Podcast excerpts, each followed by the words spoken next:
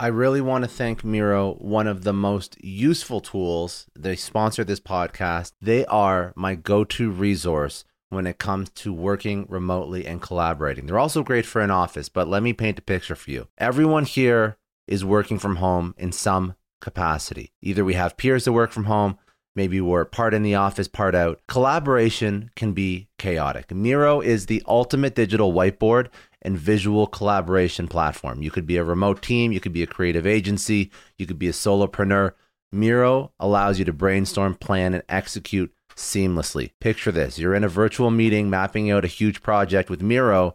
You can drag and drop sticky notes, sketch wireframes, organize ideas all in real time. You collaborate with your team no matter where they are.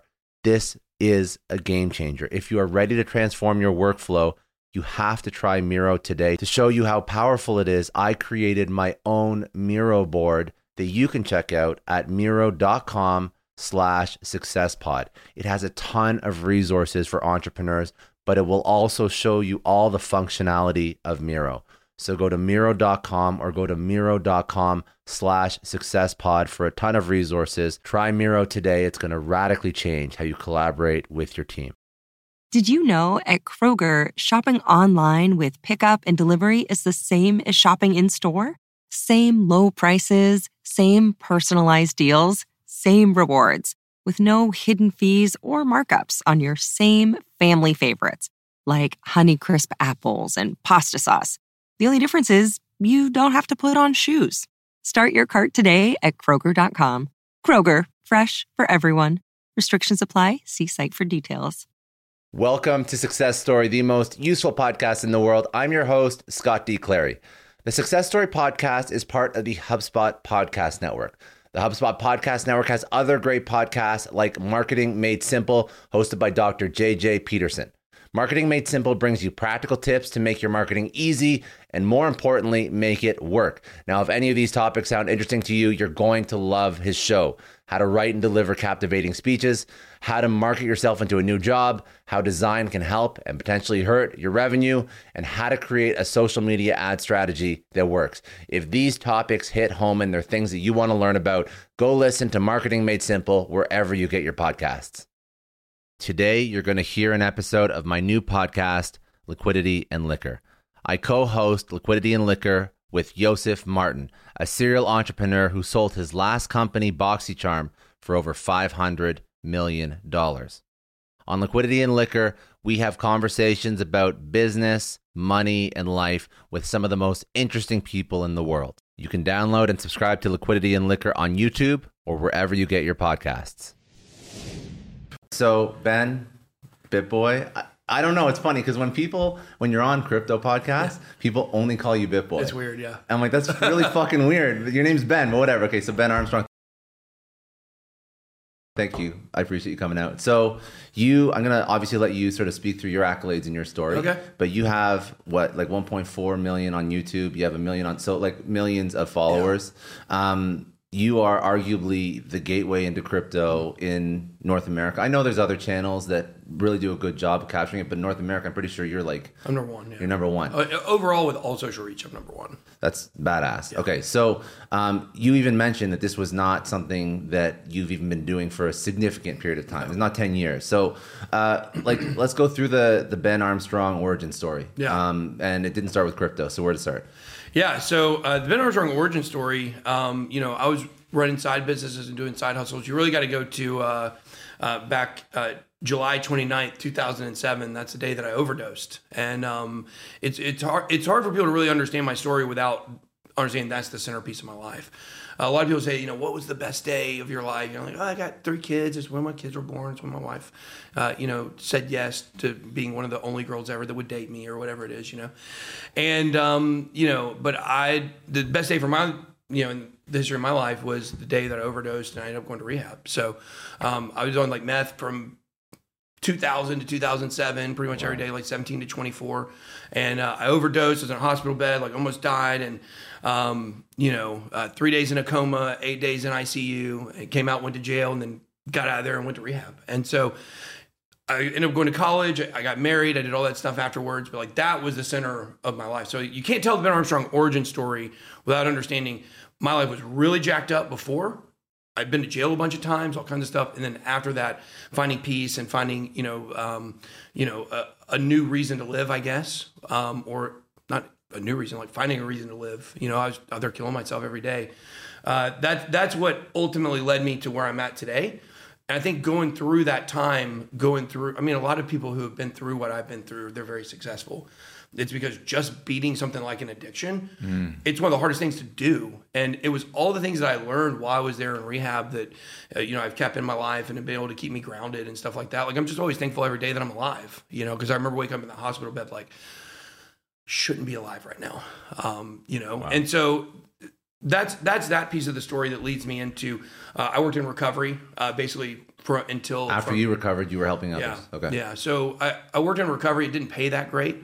Uh, the last job that I had was executive director of uh, a rehab facility for teenage boys.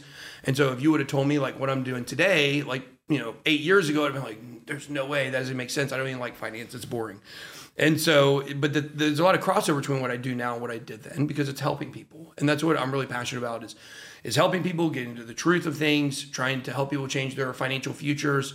Um, the first few years I was doing my channel, like I wasn't doing that because nobody was watching. But now, years later, uh, you know, we we have a bigger impact than we ever had. I have a bigger impact now than I had when I was like actually working in nonprofit and recovery. You have scale now. You have leverage. You have a yeah. channel. You have an audience. You have a community. What got you into crypto? So I was having to do a lot of side hustles along the way yeah. because I said it didn't pay that great. So I had a, a, a white label sports and concert ticket business. So I it was a company called Ticket Network was the main company. It's a big company. A lot of the ticket websites out there are up underneath their umbrella. And so I had this hustle where I was selling tickets and it was going really well. All I did was drive traffic. I drove traffic. They did the payment processing, they did the shipping, they did the listing. Once it once they clicked my buy link, it went to another page. So it was just purely driving traffic. Well, I was doing on Craigslist. What year was it? 2011 was the year I started. Okay. 2011. So um, I, I started that and I was using an auto poster on Craigslist because one thing I've always been really good at mm. is scaling. Like nobody can outwork me you know, and I know how to build a team and I know how to lean on that team and leverage. And so I was able to scale from basically working at a car wash, making $25,000 a year um, at that time in 2011, uh, to making 350K my second year doing the ticket business. Wow. Because I just, I, I, scaled up so much. My first week. So you're like using marketing automation. Auto, auto, auto listing on Craigslist. I was using a, a product called Craigslist Auto, Auto Poster. It's called Clad Genius and it was massive back then. I got to where I was posting 800,000 ads a day on wow. Craigslist across Canada and the United States. Yeah, I had 16 laptops in my I had like 10 different DSL connections. AT&T was like, "What kind of drug operation are you doing here?" You know, like what? they thought I was probably like North Korean hackers or something like that. And uh, so, anyways, the guy who ran it, well, he got sued by Craigslist. He lived in the Ukraine, so he didn't come over here and answer the lawsuit. Well, ICANN took his website down, and took his payment processors. And so in 2012, he was like, ah, guys, I think you're going to have to uh, start paying me this thing called Bitcoin. I was like, what? The, the second or third time I had to make my payment with it, I was like, I'm not doing this. Can I send you MoneyGram? Like, I literally went to Walmart and used MoneyGram to send this guy in Ukraine cash because I like it was, it was easier than Bitcoin. So much easier. Like, it's not even funny how much easier it was. So we got into using uh, back then. You used Bit uh, Mount Gox and BitInstant. Mount Gox was the exchange. BitInstant was kind of like a I don't know if you're into crypto, it's kind of like a layer two to Mount Gox's layer one. It's like it would roll up transactions really quickly, and then it would just send the money, and then it would catch up on the back end later, kind of like a bank works. That's mm-hmm. how the Swift system works with banking. So, uh, so Mount Gox, BitInstant was using that stuff. 2013, um, you know, the prices started going up, and I had six Bitcoin left in my account, and it was seventeen hundred dollars, and I was like, "Holy crap, seventeen not to, not each. 1700 total. Total. But that, that's like early, early, early wow. still. Well, my first Bitcoin purchase was four hundred fifty dollars worth. Thirty-seven Bitcoin at eleven fifty-six a piece, or something like twelve bucks a piece, basically. Twelve dollars each Bitcoin. Uh huh. Yeah, thirty-seven Bitcoin, twelve bucks a Bitcoin. Yeah. And, but I was using it as a currency. You know, that's what you did in the in the early days. A lot of people got into it through Silk Road, but I'd been through my stuff, so I wasn't used, using Silk Road. Uh, I got in through this software, and so. Um, but know, by the way, those who don't know, Silk Road was where you buy drugs, right? Yeah, was, yeah. There's a guy out there who, yeah. right now, he's thinking to himself, God, I hope those 30 caps at shrooms that I got for uh, 100 Bitcoin, you know, was really good. Yeah. now he's got to take more shrooms to cover up the. Yeah. The, the pain and the Yeah, loss. yeah. so, so anyways, 2013 price goes up. I sold six Bitcoin uh, through a website called localbitcoins.com.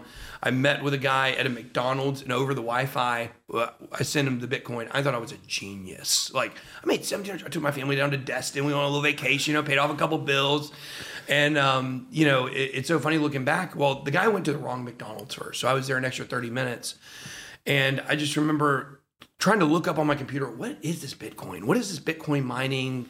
Everything looked like a GeoCity site. Like there was no education out there in 2013 about Bitcoin. I think there was one one YouTube channel, Bitcoin Uncensored with Chris DeRose. I didn't know it existed at that time. I only know it existed now because I ended up meeting the guy and talking to him at some point down the road.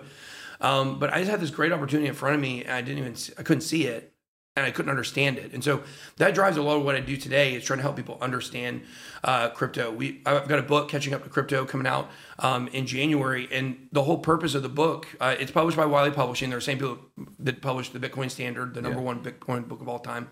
And they reached out to me and were like, "We think you got a lot to add," and so we started working on this book.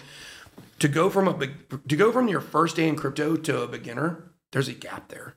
Like when you make beginner content in crypto, it's still over people's heads. Yeah. So we wrote this book in order to fill that gap. These are things I wish I I knew when I got into crypto because it would have saved. I mean, I'd be a billionaire by now. I wouldn't be making cool YouTube content. I, you know, people wouldn't know me. I'd be on an island somewhere. But um, you know, I, I'll take this life over that. It's all worked out. But at the same time, I don't want people to go through those same mistakes when education's out there right now. So. Fast forward 20, 2018, January, I decided to start my YouTube channel. So, started working on it in December of 2017 because I was just like, what the heck? I'm, I, 2017, I realized my mistake. You know, and I got I went all in on crypto, made some money, price went back down, whatever. I decided I wanted to get involved, so I created a character called BitBoy. Now, BitBoy was a crypto superhero. It was not ever supposed to be BitBoy crypto. It was BitBoy and HODL. The was his sidekick, is like a turtle, right? Uh, HODL, what people don't know, it's like a typo from a Bitcoin talk forum. It's what we say in crypto when you keep your crypto, you HODL it. And so it was supposed to be this like, you know, crypto crime fighting duo. And we were going to do an animated cartoon series. And then I learned how to animate. Was, I was awful at it, but I learned how. I've got some I got some animation on the channel. People go back and look at the early days. Did some voiceover stuff.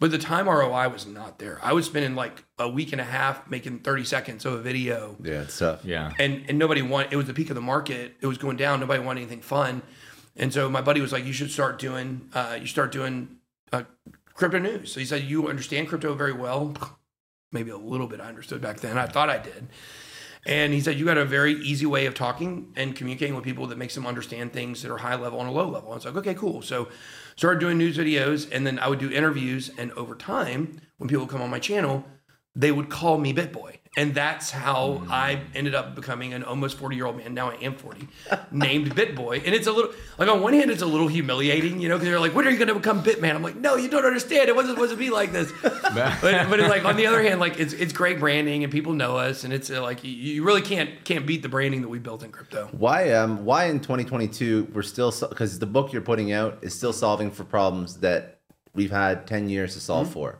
So the the the first mile in learning crypto and blockchain and DeFi and crypto and every other iteration mm-hmm. thereof, it's still super murky and it's very hard to figure out. And then obviously we can talk about all the bullshit that happens in the industry that obviously doesn't lend a lot of trust for people don't understand it. Why have we still not made it easier that first mile? What's the what's is it the UI UX of the actual exchanges? Is it mm-hmm. Coinbase has the shittiest customer service in the world as a tech company, not just as a crypto company? Why are all these hurdles there? Yeah, well, I think there, there's there's two things that tend to hold people back eh, that I think are they need to conceptually understand. One of them is Bitcoin mining.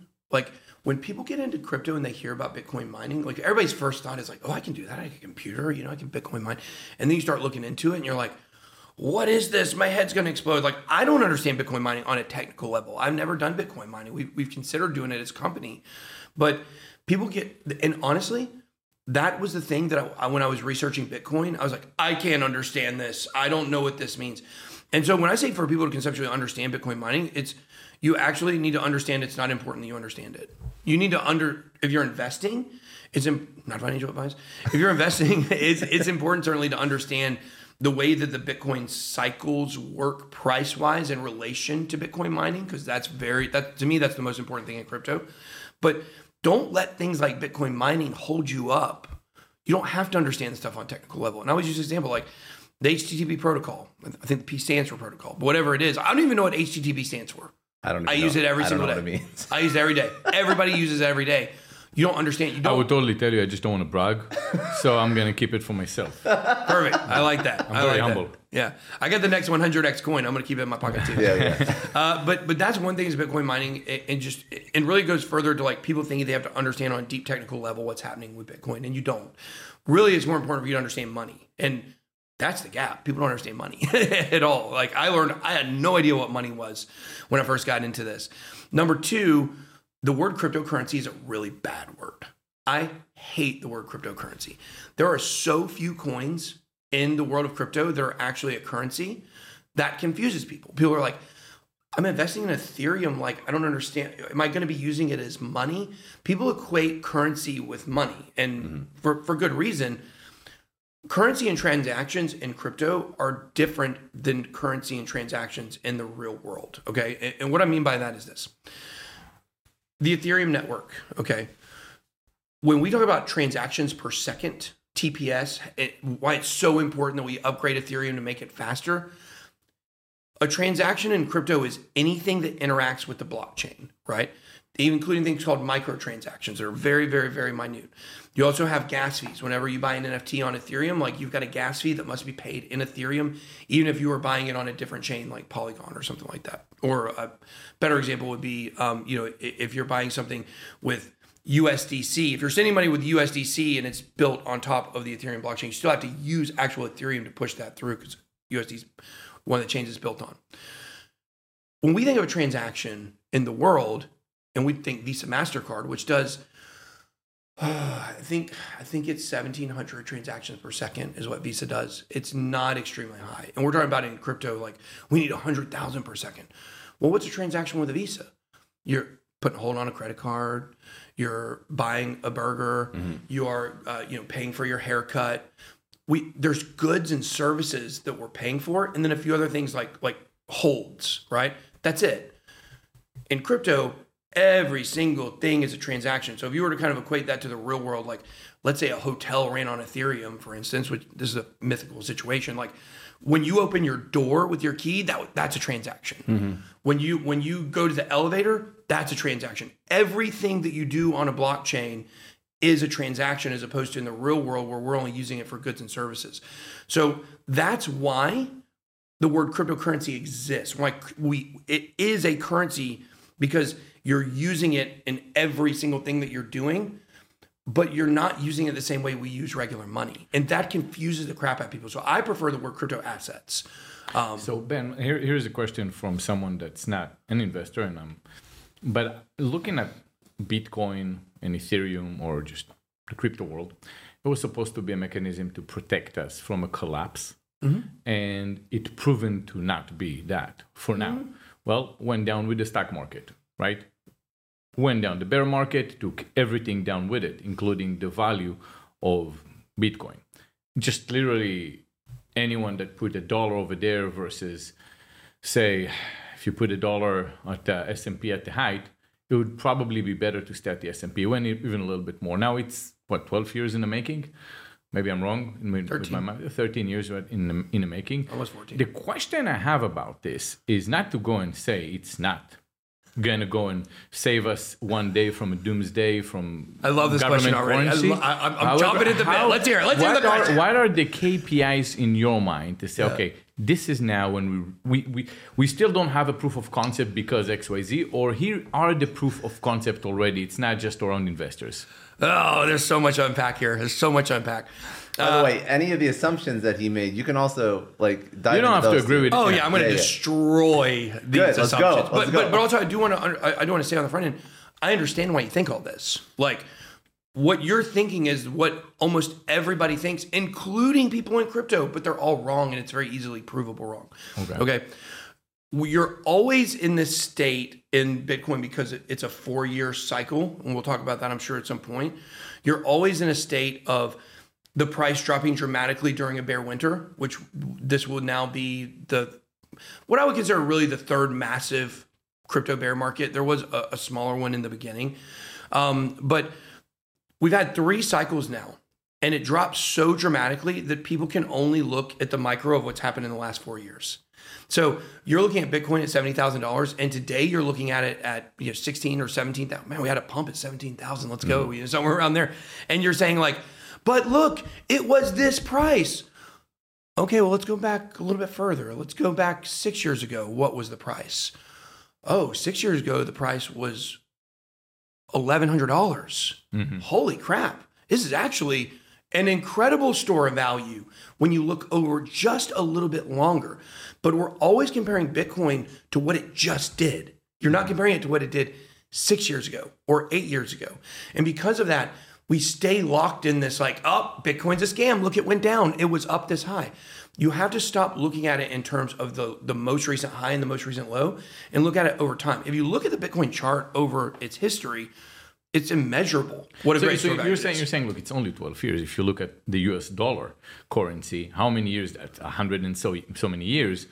Go and, and put it as the same perspective. It's gonna get more and more stabilized as time go by. And you look at this as a metrics, and you say, look, this is where it was a few years ago. Even a, a very tough bear market where we are now, we're still 10x than where we were six years ago. Yes, I, I am saying that, but I'm what I'm also saying uh, that's kind of another layer to that is we just stay trapped in the mindset of the last four years all the time, mm-hmm. and and it's until we do get much less volatility and these Bitcoin cycles don't bear out the way they've always existed throughout time. We're never going to look outside of the most recency bias that we have, mm-hmm. and so a, a good example of this is your stock market comparison. Bitcoin did not go down because of the stock market. Like to say that is to fundamentally misunderstand the history of Bitcoin. Mm-hmm. I understand once again, I understand why you think that. You look at the chart and it seems it seems to line up. But it's weird. Let's go back to 2018. 2018 Bitcoin had a worse fall than it's had now. Mm-hmm. And what was the stock market doing in 2018? Was it dropping? Was it getting crushed? What's going on? it was going up. Not not quite as dramatically as it was in let's say 2017 or uh, you know uh, 2019 right? 2018 was not a super massive year for the stock market but it was a good year for the stock market. And when you look back at bitcoin and you look at that time it dropped 85% this, this narrative this talking point about the macro is crushing bitcoin like it drives me insane. This is the third cycle the third super bear market the last two both had 85% drawdowns. With inflation, pandemic, Fed rate hikes, war, everything we've got going against Bitcoin, it still has fallen less than it fell the last two times. Yeah, I think I think uh, when you when you look at the crypto market, there are some that really died almost. I mean, if you look at Solana, where it came from Oh, sure. to where it is today, Solana will die, compared to Bitcoin. Uh-huh. Uh, and now again, I, I would I have this second question to Okay. come down to it because I expected you to to defend, and I actually thought about that. Uh, the second part would be look a proof of Don't, concept. don't you ask me questions you know the answer to already. No, I don't know the answer. okay. I was expecting uh, expecting an emotional reaction, um, but Not I me. Well, anyway, so then the second part that I wanted to ask. All right, so then the second, uh, and I'm I'm speaking someone else's words. I think it was uh, uh, Jordan Belfort at the time. He said, "Well, you know the the blockchain as a whole it makes sense absolutely however as long as you have mostly investors trading the coin it is still uh, just a tradable asset or on mm-hmm. investors once we're going to actually use it for the day to day that's when you have a proof of concept and we're not there yet and what, what what's your take on that one Oh, I agree 100%. percent mm-hmm. Like, I, I don't disagree with that at all. I, I Okay, think so you would say would be a key indicator to say okay now we have a proof of concept people are actually buying bread with this the transactions are not going to be No, in crypto, we talk about buying a cup of coffee.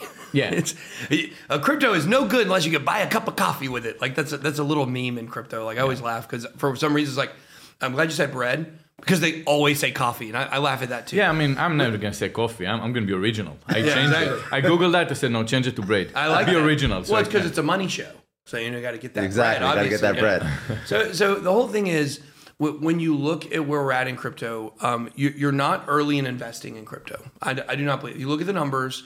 You're not an early or an early adopter of investing in crypto. However, we still are at a time where people are early investors and learning what crypto is and learning about crypto. And that obviously puts you at a huge, massive advantage against everybody else if you understand what you're talking about and you understand what you're you're investing in.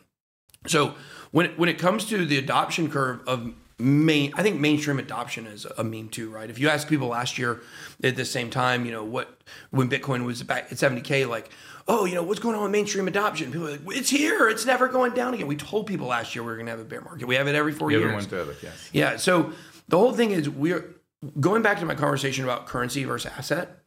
We don't have that many coins or currency. Bitcoin is not a currency anymore, folks. Bitcoin is digital gold. Hmm. Okay. Even its use case has been changed from what it was intended as. When you look across the board and you look at all these other assets, like some of these aren't ever even going to find their use case because the founders made so much money on specu- on speculation. They've got founders dilemma. What's their motivation to keep building a project that's already made them a billion dollars? That they don't really have it. So I think what we're going to see is we're going to continue to see um, more projects die. Right? I, Yeah. Solana, a centralized blockchain, I believe it is going to die. I've never considered Solana to be a mate. We considered it to be a good investment at one time. But we didn't consider it to be a real competitor to Ethereum. You got Ethereum, you've got Cardano, you've got Algorand, ICP, HBAR. These are coins that we invest in. I'm invested in for transparency, but those are kind of like some of the coins that we look at and we say, these are going to do pretty well. Uh, XRP is another one, but it is in a different niche um, than these. We call these layer one blockchains that I'm talking about. If you look at what's built on these layer one blockchains, none of them are super. Uh, none of them are are optimal right now. They still have a long ways to go. Uh, you look at, at things like NFTs and metaverse. I mean, we, we think we're probably eight years away, really, from metaverse actually being a thing that's not a meme. You know, a, Yeah. a thing where people are using it. We're still so early. Did you buy did you buy land in the metaverse? Oh, I've got a lot of land in Sandbox. Well, we bought a lot of land in Sandbox because we're we are building in Sandbox. We do have a lot of metaverse land. Everdome's another one that we have some land in, um, but we we built an entire digital city in there. Um, we've got a big space and we've got a, a game like where we have BitBoy avatars and it, the little Bitverse characters that were the characters I created for the comic series. They're in it, and uh, we got a little game where you go around trying to find these bitcoins for some gorilla. Like it's not out yet; people can't see it yet because the alpha for Sandbox is not complete. But uh, yeah, we, we Wasn't that too early though? well if you could go back in time. Why would you? No, we've been building it for two and a half years, Mm-hmm. and we still don't have the land built out. We have professional Minecraft builders that have been there building for two and a half years. So by the time it hits, we've already built. Okay. So no, I, I would disagree. Now, So you're a different world. You're in a different realm than other people that just Oh, bought something next to Yeah. Snoop Dogg, a million Yeah. dollar and all that. It was well, a lot of those people made money. I mean, if you bought it at the peak, you didn't. But a, Yeah. a lot of that real estate will go up in value. Even if we're eight years away from like real adoption of metaverse, like you're still going to see the value of the real estate go up every market cycle. The important thing for you is to learn how to t- time the market cycles, take profits. at the people are still buying on, on Sandbox. Uh, Sandbox, most of the land is already sold, but there are secondary markets. Yeah, I mean, we our land that we bought for fifty thousand dollars. I believe these numbers are correct. Uh, fifty thousand dollars. I think at the peak it was like two and a half million. Um, and then right now, I have no idea what it is right now. I'd probably say it's still probably somewhere around a, million dollars because we got prime real estate over there. But uh, we didn't buy it as an investment. We bought it to build on it, and we're going to make money inside of our metaverse mm-hmm. or inside of our land, like whether it's selling avatars or selling NFTs, all this stuff we had to pay to get developed. So we've got costs in it, but selling NFTs, selling uh, you know, e- exclusive meetups. I don't know what I'm gonna I'm gonna ask you a question about that, and we're completely derailing. I'm gonna let you Yeah. go I'm- back. I- to- I have- know I you have a hundred into my shit questions. yet. I know, I know. I'll just, so I'll just ask: Aren't you worried that tomorrow uh, uh, Apple is gonna come up with their own space, or Facebook is gonna come up with their own space, and then Sandbox is gonna disappear? No, because they're centralized. It's everything. it- it- It's antithetical to crypto. Like the reason why these metaverses will be such a big deal is because they are decentralized in a sense, and you're not having to give over all your data to to Apple. This this data game How is much do you think over. a kid? How much you think a kid that goes to play a video game cares about centralized and decentralized, where they have a fake character called JJ123? I'm gonna play a video game and, and shoot some zombies. Uh, no, that's that's a centralized. Like, I, do you really think they're gonna care? Well, it's not really kids that are playing it right now. you know, like that's part. This is people that do care. You're saying. It's it, Yeah. it, it's it, it's people that do care, but it's look okay.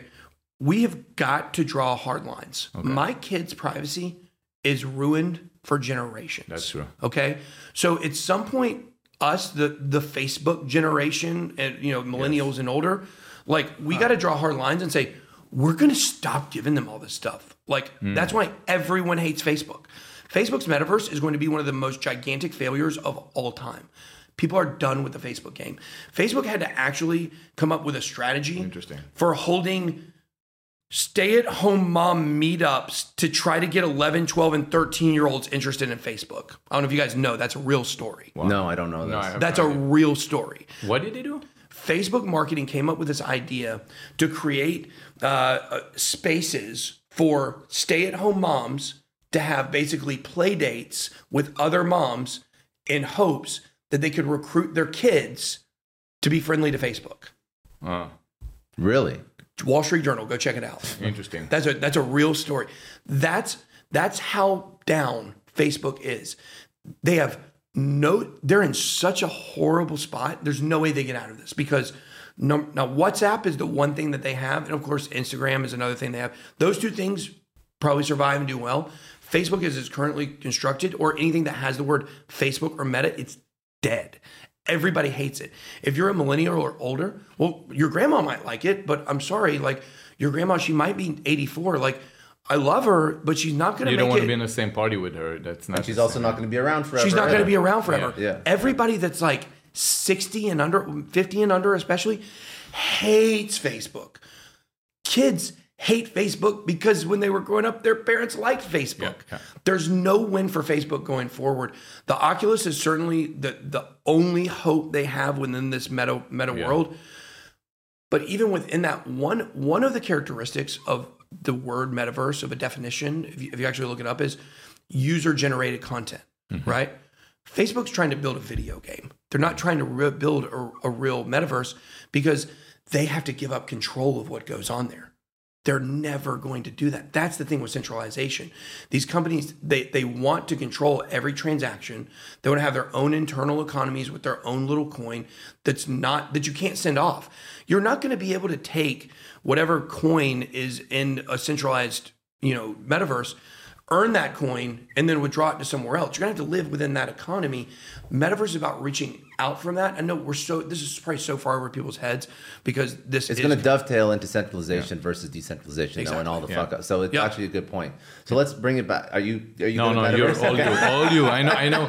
We were going over the questions, and there are a lot of important No, no, no. Okay, so you know, we can go right in. I don't know if you want to go into uh, SBF and FTX right away. Yeah. Uh, the other, the other stuff that I thought was interesting is that you you are a personality. Yeah. And you have like a group of people that love you, a group of people that hate you, absolutely, absolutely hate you. I watched, um, I watched the Bankless podcast, Yeah. and they were just not. They were, they were not. It was a podcast where they were not fans or whatever. Anyways, so I thought it was a, an interesting show because it's kind of like a hit piece. But um, and then when I asked people to ask you questions because I threw it up on Instagram. One of the guys equated you to the Jim Cramer of crypto, saying that as long as if I pick something that he doesn't pick, then I'm good. Yeah. So there's a lot of a lot of anger and, Uh-huh. and emotion. So maybe just speak to why that is. I'm so authentic, it's not even funny. And when when I am an overshare and I'm overly honest and I'm overly uh, anxious to give my opinion on things, it just gives people so much more to shoot at. Because let's say you like Solana, okay, for instance, I came out. Uh, there's really bad stuff happening with Solana. There's been bad stuff happening on the back end. So I'm telling you what's real. I'm also giving you my opinion on it. And now everybody in the Solana community hates me, you know? And so when you look at other coins that I've talked about in the past that, uh, you know, I basically like built up this engine of like, every time I say something negative, I'm adding more people to the people that hate me. Yeah. But like, I'm not going to lie. I'm just going to tell you what I think. And so, uh, number that that's one aspect of it. Uh, another aspect of it is once again, we go back to these four year cycles, prices going up, prices going down. Well, there's a spreadsheet that somebody made about uh, all my picks that I've ever made. No, number one, we really we made way too many picks in 2020. Like that was a big problem. We got You even said actually on that podcast I was listening to, like you you're starting to change your business model. Oh yeah, for sure. Okay. Yeah, well, we have much bigger responsibility and accountability for and like if people can't tell that I deeply, passionately care about crypto and the future of the world and, and its relationship, then they're just blind. They, Their mm. hatred blinds them. Like it's so obvious to see how much I care about all this. And, and so going through this process of going to somebody that went from 10,000 subscribers to a million and a half in 16 months, that I made some mistakes. Like we did sponsor videos that I wish I wouldn't have done. It was never like, oh, like this project's a scam. I want to promote it. It's like, no, we had our research, we did some due diligence, but it's such a new emerging technology. So, so are- about, about that, Yeah. like I'm gonna jump about that Sure. because you're saying, look, you sponsor someone, they turn out to be false Yeah. and you wish you didn't do it but you even though you research you couldn't find so say kevin o'leary okay kevin o'leary ftx okay you mentioned something Uh-huh. about kevin, kevin o'leary you, you're very opinionated about kevin o'leary listen Well, it's because he's a bad person, but yeah. yeah so so it's just he supported ftx now he's silent yeah so say kevin He, he, he hasn't been silent. He's still he's still been saying Sam is a great guy and he supports what he does. oh wow okay Uh, that yeah, I there's, didn't- okay. multiple clips of clips of him. I don't mean to interrupt you, but like Okay. that's the fact. Okay, so that changes my question, but I will still go back to the same question because assuming Uh-huh. assuming he was paid Yeah. in one way or another, He was. not you know not knowing that everything was Uh-huh. a scam, and now it was a scam. It's like isn't that like look, it happens. Uh, I guess you can't really blame. Well, well, well, now if he still support the he guy, doubles down, uh, it's double fucked up. down, yeah, that's. a But there's different plenty of other so- people that fit into this category you're talking about, though. Like, Where that- that- Tom- Tom spoke- Brady, Graham Stephan, they fit in this category because I, I see where you're going with this question, Yeah. which is how could I sit here and say like, No, oh, not, not specifically yeah. about you Yeah. because at least you stand out and you said, "Look, I made a mistake." But Yeah. if you said they still double down and support the guy, I, I I'm not deeply into it, so I can't really Yeah. tell you how to research. But if if the guy doesn't, if the guy said, "Listen, man, I I, I like this company, you Uh-huh. get paid," and then eventually. Oops, it's falling down. I Mm-hmm. don't want to talk about this right now. Maybe legal obligation, whatever it is, contractual obligation to Mm-hmm. just be quiet. Like, is it really? What's your opinion? Like, just let the guy off the hook. He's, he's at least not saying anything. Yeah, for sure. I, I'm in a total. I, I have not. I have not attacked one person for promoting FTX. Mm-hmm. We never promoted FTX. Mm. We, we never had an affiliate. I don't believe we ever had an affiliate link for FTX. We've never had an account at FTX. We did think the FTT coin. We bought it on KuCoin. We thought it was going to do really well last year, and be like, oh, yeah, that was going to. do Well, yeah, you get new information and you change your opinion. Like it's Yeah. not. It's not rocket right, science, yeah. right?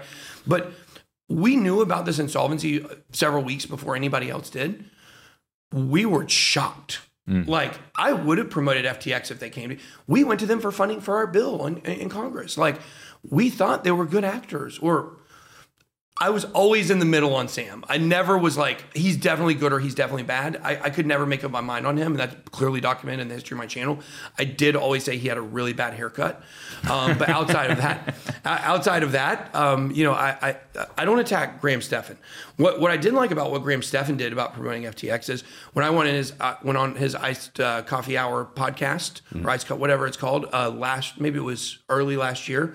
And the comments, just like you see, there's a whole community of people that absolutely hate me. They all came in the comments like, he's a scammer, he's pumping and dumping and blah, blah, blah, blah, blah, blah. Stuff that's not true. I, I can prove, you know, we've never done a video to promote a coin and sold the coin within, uh, you know, probably a week is the earliest we've ever done it. We've never done it. But when you look at the chart, it looks like that sometimes because people took profits, or if we did a sponsor video, the projects on the back end would be the ones doing interesting. it. It was me being naive. Well, if you're an influencer and the founders like allocate a huge marketing budget to you, then they're like, okay, this is going to be it. when he puts it out, founders sell at the peak. there you Yeah. go. That, that, that, that's the misdirection, smoke and mirrors. People don't understand. And then you're the face, and then you get you get all the shit for it. And the Hundred founders, percent. yeah. And the the the people who invested lose because they're watching the videos and they think it's going to go up, and then I lose, and the founders they win because they had the majority of the Mm-hmm. There's sellers. only one winner in that. Yeah. There's only one winner, and so that's why I I really came out very strong against token and coin promotions. Now I, I don't think anybody should be doing promotions of coins that have a speculative value on them, but that, that, that's another conversation. Graham Stephan in in his uh, comment section, uh, him and his partner Jack, I don't know who is responsible for it, but they basically went. They were just like apologists in the comments, like "I'm sorry, we didn't know he's super controversial." Blah blah blah blah blah. It's like, how about a little support, guys? Like I was there face to face with you. You didn't call me. You didn't. You have my phone number, Graham. You could have texted me. You could have said like. Oh, like there's a lot of you know. What about this stuff going on? Like you, you know, is there any truth to it? How about come ask me instead of just go in the comment You know, section? they, they, they, they lost out an opportunity. When you get that much activity, you bring the person back on and you walk. through- 100%. You walk. Do a fucking follow up show. Yeah, yeah. Why not? yeah. would have definitely loved it. Yeah. But, but Graham's so protective of his image that, um, and it's for It's people I a know- stressful thing. It's not for everyone, and I can tell Yeah. you, sitting from the side of it, one time I get criticized over a campaign I made with one influencer that said something ten years before or something like that. Some I would have never find out. Yeah. what she said. And it's like I get blamed for something that I had no idea that happened in the Yeah. past. And this is not a crypto. This is not something you can actually find information. So Yeah. so then when that it is it, it does happen. I mean, it's a stressful situation. Not everyone Yeah. in the list, but at least there was a phone call, I, and then it was never really to put down a person. It was just talking in general about the topic, and that's it. Yeah, I, I think I think that's important. And so, like, I, I, I hope Graham learned a lesson there. is that you know don't throw stones at glass houses. Like Yeah. you actually ended up, and once again. I'm not criticizing him for promoting. I do not blame Graham at all. I don't blame any person for promoting FTX. Mm-hmm. Nobody knew. And when people find out the real truth of everything that's behind this thing with FTX that I know, they're going to be like, this is so much bigger than anybody thought. Nobody, people that worked very close to the inside didn't even know. Some did. I can't criticize him for that. But what I do criticize him is not for standing up for me at all and just assuming that he had all the right answers and that he's promoting great stuff. He promoted the greatest financial fraud in human history. So many people are guilty of that. They didn't know, but let's have the same kind of um, uh, leniency isn't the right word. Let's just have the same kind of care and, and, and human understanding for people Yeah, to understand. empathy. Just- empathy. yeah. That we're all out here trying to do the same stuff, and none of us, certainly after this debacle, none of us are perfect. I, I promoted Celsius. 99% of the time when I promoted Celsius, it was organically. We didn't even say we had a link for it. Uh, just we made $3,000 on promoting Celsius in three years. That's nothing in the world of what I do. From nothing. It was a horrible affiliate program. We but we talked about it all the time because we believed in it. We thought it was great. Same thing. Like we all have got to learn a lesson from this. And this is the I hope that this is the galvanizing moment for people that talk about crypto, people in the financial world, where we all look and say, we all have to do better and we all have to work together. If you know someone is a bad actor, if you can prove someone's a bad actor and you're supporting them, that's a different thing. The vast majority are out here just trying to do the best that we can all the time. And everybody's made mistakes. I think now we can kind of go back to the drawing board and say, how knowing what we know now, how can we protect our audience better going forward? Well, I mean, if you if you if you want to equate it to other huge financial fuck ups, like Bernie Madoff Yeah. was on boards, Yeah. right? Like regulators, like he what what board was he on? I can't I can't think of the board off the top of my Oh, head. he, he he legislate. He would He was a- write he was- down. I'm trying to think what it was. but the point is, yeah. like, I'm sure there's a lot of people that look back on that and like, okay, we kind of fucked up here. No, wasn't it like his brother worked for one of the regulators too, or I something think crazy? so. Yeah, Yeah, something crazy like that. it was wild. Okay, I think, so I think the reason with him is just he did rip off only really really wealthy people. Over here, it was Yes. ripping off mom and pop, someone that just works out of a garage and they just Yeah. bought. And that's that's the Well, a lot of those people got paid back, I believe, with, the Bernie Madoff? with the Madoff situation. yeah, he served on the board of directors and served on the federal regula- regulation committee that basically had the greatest impact on like securities laws and Yeah. regulation. Like It's he- so crazy. It's fucking wild. so you talk about like influencers Uh-huh. talking about a coin. Well, let's let's look at what else has happened in history. Yeah. Um, what I want to actually think about comparables because to Madoff, to Enron, to other huge financial fuck ups and frauds and whatnot. How much money was actually lost with FTX? Well, it depends on who you ask and what your what insolvency hole you're going down. And Uh, by the way, this entire conversation is allegedly. Yes. I'm I'm not willing to say that. Sorry, FTX, come sue me. I don't give an F. Good good luck. See, people wonder why I come out so bold against Yeah, yeah. people because I know what they've done, and mm. they don't want to go to discovery with me in a lawsuit. See me, Kevin? I see Kevin O'Leary looking at me right now. Come sue me, Kevin. You want me to go do a full investigation on, on the deaths up in Toronto? I'm just saying. I know he doesn't want me to do that. But but the fact is, um, when, when you look at uh, the insolvency, uh, the number most people are throwing out is eight billion. Yeah. There, there's another number where people say there were 14 billion dollars um, and there were 900 million dollars in liquid assets. But when you actually expand and you look out at across the entire financial world that they were touching, people put the estimate somewhere around 50 billion dollars. What? Yeah. When you when you add in your block, they, they were invested in 225 major crypto companies. Not all of them, but some in the finance world. 200 and uh, like between 200 and 250, I think maybe 225 companies. I've got the document. I, I see every dime they invested in every other company. Block- Aren't you Block- afraid though coming after them? Because look, he's the second largest donor to Biden. Yeah. There was no federal investigation, which is weird. The entire mainstream media was positive about, still is about him. It, it comes for a reason. Now you have a YouTube channel. You see Hmm. people like Andrew Tate say something against the wrong guy, pff, disappear, cancel the bank account, freezing, freeze up their assets. Don't you have that self-preservation a little bit when you talk about FTX a little bit like that? No, No. I don't. Yeah, I'm not scared of these people at all. Let me tell you, the last thing I'm ever Really, you're really not worried? You're no. Really not.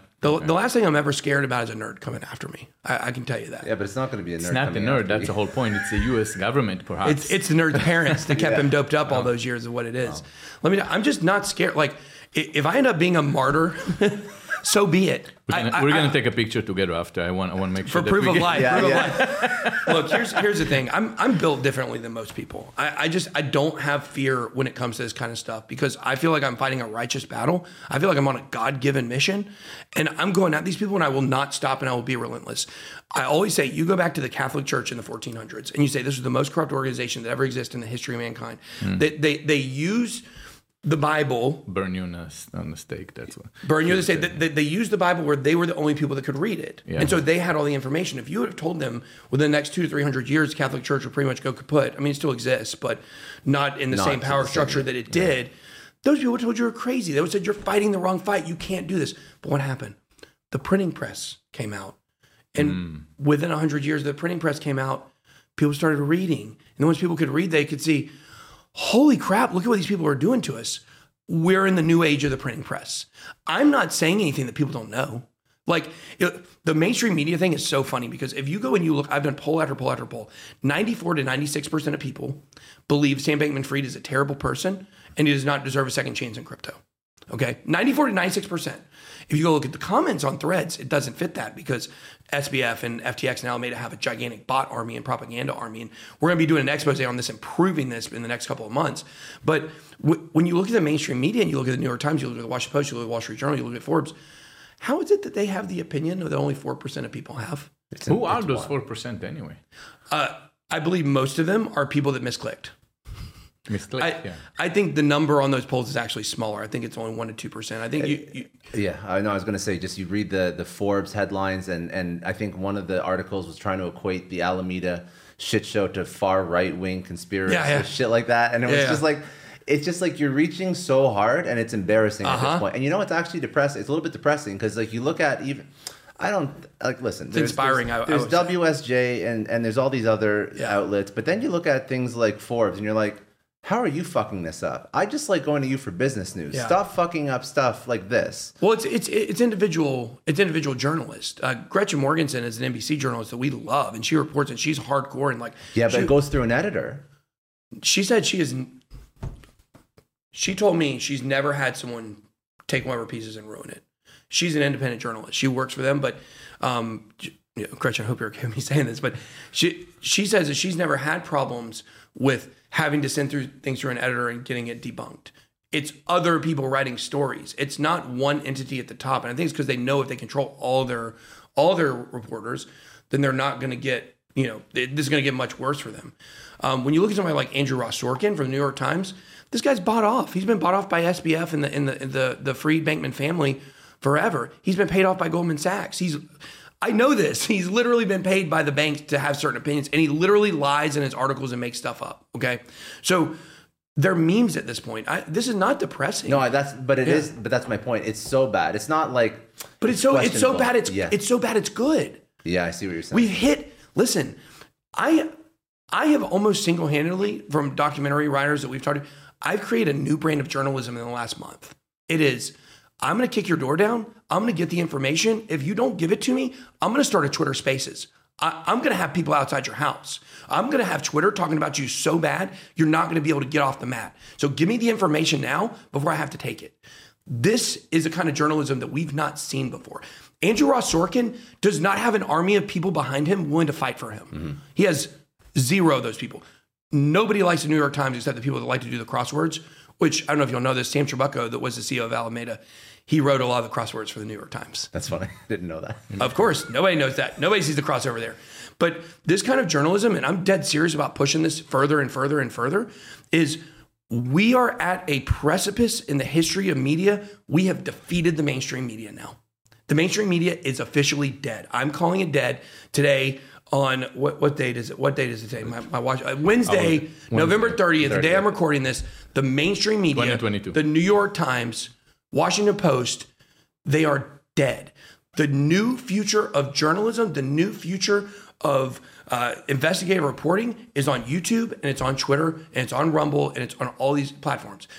No one believes what they say. No one. So this is actually a great, really inspirational, motivational thing for people to say, let's push those people aside. Let's make them totally irrelevant. I understand if you want to, you know, answer 42 across on your New York Times crossword puzzle, but you better not be going to them for information.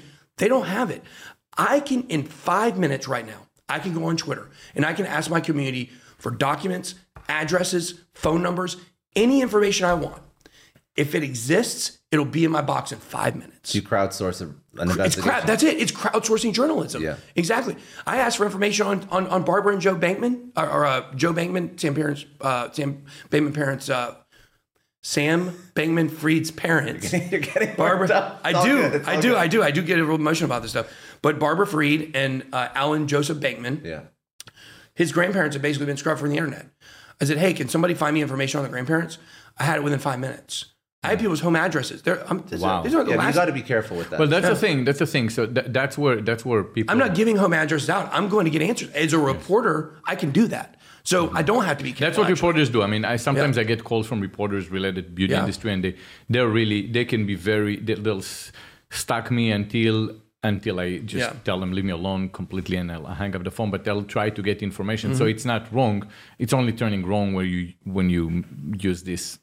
If you dox, if you dox the information, if Yeah, you that's dox what the I mean. I mean- and I do not dox information. Like I'm not asking for this stuff to tell people to go to people's houses. Yeah. I'm, I, I want to recruit people to go down to the Bahamas and protest. I want to do that. I want to go stand right outside of Deltec Bank, right outside of uh, uh, the government office, right outside of the Albany, and have a gigantic protest. See, this is why I think you should think about that because that is my point behind. Look, Yeah. that's that's a person that's probably protected by people that you might not want to piss off. That that was my. He- we, we were right up to his house. Yeah. He's not. so you it's know, a myth. you know It- he went this to is a myth. You know he Yes, went to I'm aware, Bahamas. yes. Yeah, yeah, Yeah. yeah. So And the security guard didn't even want to kick us out. The people there don't like him. Interesting. They have to. They, they only are having to do their job because you got Joe and Barbara up at the top floor saying he's live right now. Remove him. Remove him. Remove him.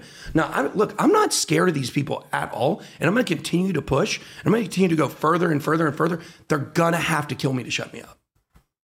Now you got a you, you got a Twitter Spaces set up with him. Well, supposedly he hasn't responded to me in, in 48 hours now, so we'll see. Now he's doing a couple other shows. I told him the questions. I, I told him the question. I'm How many asking. people come into your Twitter spaces when you Uh, well, the last few we've had between I think maybe six and ten thousand or so on each episode? uh, while it's live. While it's live, Yeah, yeah. really? Yeah, that's just on Twitter Spaces. I mean, we we you know average probably around seven k on our YouTube live streams every day, even when this stuff isn't going. It on. really killed Clubhouse. Huh? Yeah. Oh yeah. Well, Clubhouse wasn't a proprietary technology, Yeah, so. so- You know, I mean, from the very beginning, that's why I never got big on Clubhouse. And based on we're only now starting to really understand the power of uh, as a company. My time is just so, my, it's so like I'm here for two hours. It's hard for me to be here for two hours. Like, it, yeah. you know, my time is just so few and far between. Like, so I, I've been running for like seven days straight, like nonstop, and probably longer than that, probably ten days straight. And finally today, I was like, I'm gonna stay in the hotel room. I'm gonna sleep. I woke up at seven. I was like, I'm going back to sleep. And like I was checking Twitter and stuff. Like eh, about nine o'clock, I went back to sleep. You know, and I I, I didn't wake up till twelve. Did you know at Kroger, shopping online with pickup and delivery is the same as shopping in store? Same low prices, same personalized deals, same rewards, with no hidden fees or markups on your same family favorites, like Honeycrisp apples and pasta sauce. The only difference is you don't have to put on shoes. Start your cart today at Kroger.com. Kroger, fresh for everyone. Restrictions apply. See site for details. And now I'm way behind. you know, like So I'm let, so let me, let me ask you one more question. Yeah. Then I want uh, Scott have quite a few questions. All right. So when when we're, we're gonna have uh, today actually on Yeah. our show, um, Riv, Yeah, Reeve the Collins, co-founder co-founder of of Tether. of Tether, Uh-huh. and I know that uh, you have some dilemma around Tether. If there are a few questions, no more than three, three questions you want ask to ask, ask to ask them. Okay. Uh, the number one question I would ask is Are you solvent? are, Okay. are you solvent? Let's write this down. Yeah. Okay, okay, I got it. Are you Because solvent? the, the idea is now, look, I, I have not came out against Tether. Uh, But people, you were you were in Bahamas. You were outside at of Deltec their Bank. Yes. Deltec Bank, who's their banking partner. break it down to us. What happened when you went to Bahamas? Well, let me give you three questions first. Yes. Okay. I want I want to honor your three questions. Sure. Number one, are you solvent? Number two, what is your relationship with Deltec Bank? And number three, have you always been solvent? That's a big difference. Are you solvent now? Have you always been solvent? My opinion about Tether um, is that just give you the thirty thousand foot view. The way Tether was built was extremely criminal and extremely bad but they're solvent now and they have all the money and they faked it till they made it. I don't think Tether is in danger of going under. I, I that's why I see people, people. Most of the people are talking about Tether exposed or it's going to unpeg. Like they're not really crypto people. I hear a lot of mainstream people talking about this because like it's fear that's been put in people's heads.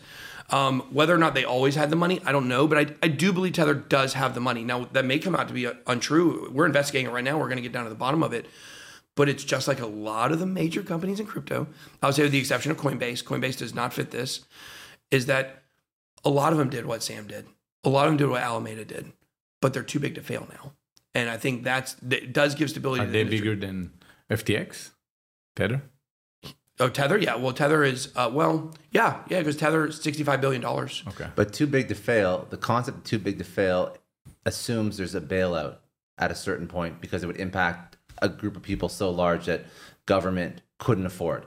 So anybody who can't, isn't guaranteed a bailout isn't insured. Mm, I just I, I disagree with that. Because I understand your point, your reasoning for why you're saying that, but for for me, when you look at Tether and their sixty-five billion dollars, it's more like in the beginning. They laundered a bunch of money. They hid a bunch of money. They have a ton of assets that we don't even know that they have, and they can use those assets if there were a ba- like let's say they actually have an insolvency of five billion. They bail out themselves. They bail out themselves. Okay. Exactly. Uh, and there's a lot of com- Bitfinex, another company, um, you know, that's been heavily hit by the CFTC, had to remove American. Bitfinex and Tether, you know, Bitfinex started Tether um, in a roundabout way. There's a lot of ties there between Brock Pierce and Omni Blockchain and Tether and uh, some of that stuff. There was a big thing that happened back in uh, I want to say it was 2014. I may not have that year correct, but basically to where they uh, sent a ton, like hundreds of millions of dollars to an auditor or something like that, and the auditor stole all the money, you know, and they kind of had, then they had to come out and say, well, we don't actually have one to one backing of US dollars, but we have assets. I believe personally, Tether has enough assets to back up everything they have. It, they may have to, if it ever happened, if there was a bank run on Tether, which you're getting into a circular problem of why there would need to be a bank run on Tether. Like your Alameda was the number one holder of Tether. They had like 18% of it or some some crazy, maybe it was 12%, some crazy number. But like what's their motivation to go bank run on Tether? Knowing that if they pulled that much out, it would make the whole thing collapse. It- It's kind of like what it's like if Elon Musk went and took sold all of his shares tomorrow of Tesla, what happens? It's it's kind of the same thing. So um, I'm not going to name names. I'm going to say I do not believe Coinbase is one of these companies. I think Coinbase started in the United States. I think it, you know when you look at some uh, XRP Ripple, I don't think Ripple is one of these companies. It's a totally different kind of structure than than exchanges. But you're saying some were built more ethically than others. Yes, a lot of your U.S. companies were built much more ethically than a lot of the ones that were overseas. That doesn't mean the overseas ones are in trouble. That doesn't mean they're ever going to be in trouble. But it does mean that in the beginning of crypto, there were a lot of bad actors and a lot of bad players, and there was, a lot of this was built in a very sketchy way. But today, I don't think it has gigantic effects. Now, that's three questions. Moving back to your question about going to Deltec Bank, was that what you asked about? What happened there? No, just tell us because we, we understand you went there and uh, Uh-huh. you tell us your experience going over there. Yeah, so we certainly went over to the Bahamas for um, for Sam, but let's let's specifically talk about um, Deltec Bank. Okay, so what they're telling us now. Uh, okay, so now I, I now know the latest update on this, which is good. That I told you I was behind, didn't I? You did I've known that was there since this morning. I haven't been able to check it. So basically, we went to the Bahamas to pursue Sam, to pursue FTX, um, and you know to pursue him. Like I didn't want to go beat him up or something. Like people think I'm down there bounty hunting, trying to hog tie him. You know, which did enter my mind, but you know something I I, you know, I knew wasn't going to play well. I, I don't want to turn him, him him into the victim. Yeah. but that's the whole thing. Is there's a very thin line that I walk between being aggressive and making sure I'm standing up for the people, and that we're not be- becoming bullies that are going after people that don't need to be gone after. We're going after, we're bullying the bullies is what we're really doing. Um, and so we, you know, I went down there to get answers from him, and I, I wanted to go down there and give him a platform to be able to speak and answer hard que- hard questions. Uh, eventually, if he doesn't talk, I'm going to show all the screenshots, uh, and people are going to see the kind of questions that Screenshots from who? From The Sam. questions. Oh, from oh, okay. You Me and Sam have texted back and forth. Okay, yeah, okay, yeah. gotcha, gotcha. He's agreed to do a Twitter Spaces with me, but then he agreed to do it with somebody else, and now it's so we'll see. Uh, Do you I'm, think he's placating just to? well, I'm the only person that can help him. I'm the only person that can help Sam. Nobody else knows what I know. No, well, people on my team know what I know. These people that are running these Twitter Spaces, I described it this morning. It's kind of like watching somebody on a blindfold describe a painting they've never seen. That's what it is. I don't have a blindfold. I can tell you what the painting looks like. It's got to be done in a methodical way because what am I going to do? Go give all the information to Gary Gensler so he can shred it because he was meeting with him for six months? Uh, but I know a lot. I say I believe I know more about what was going on at Alameda and FTX than even Sam himself knows.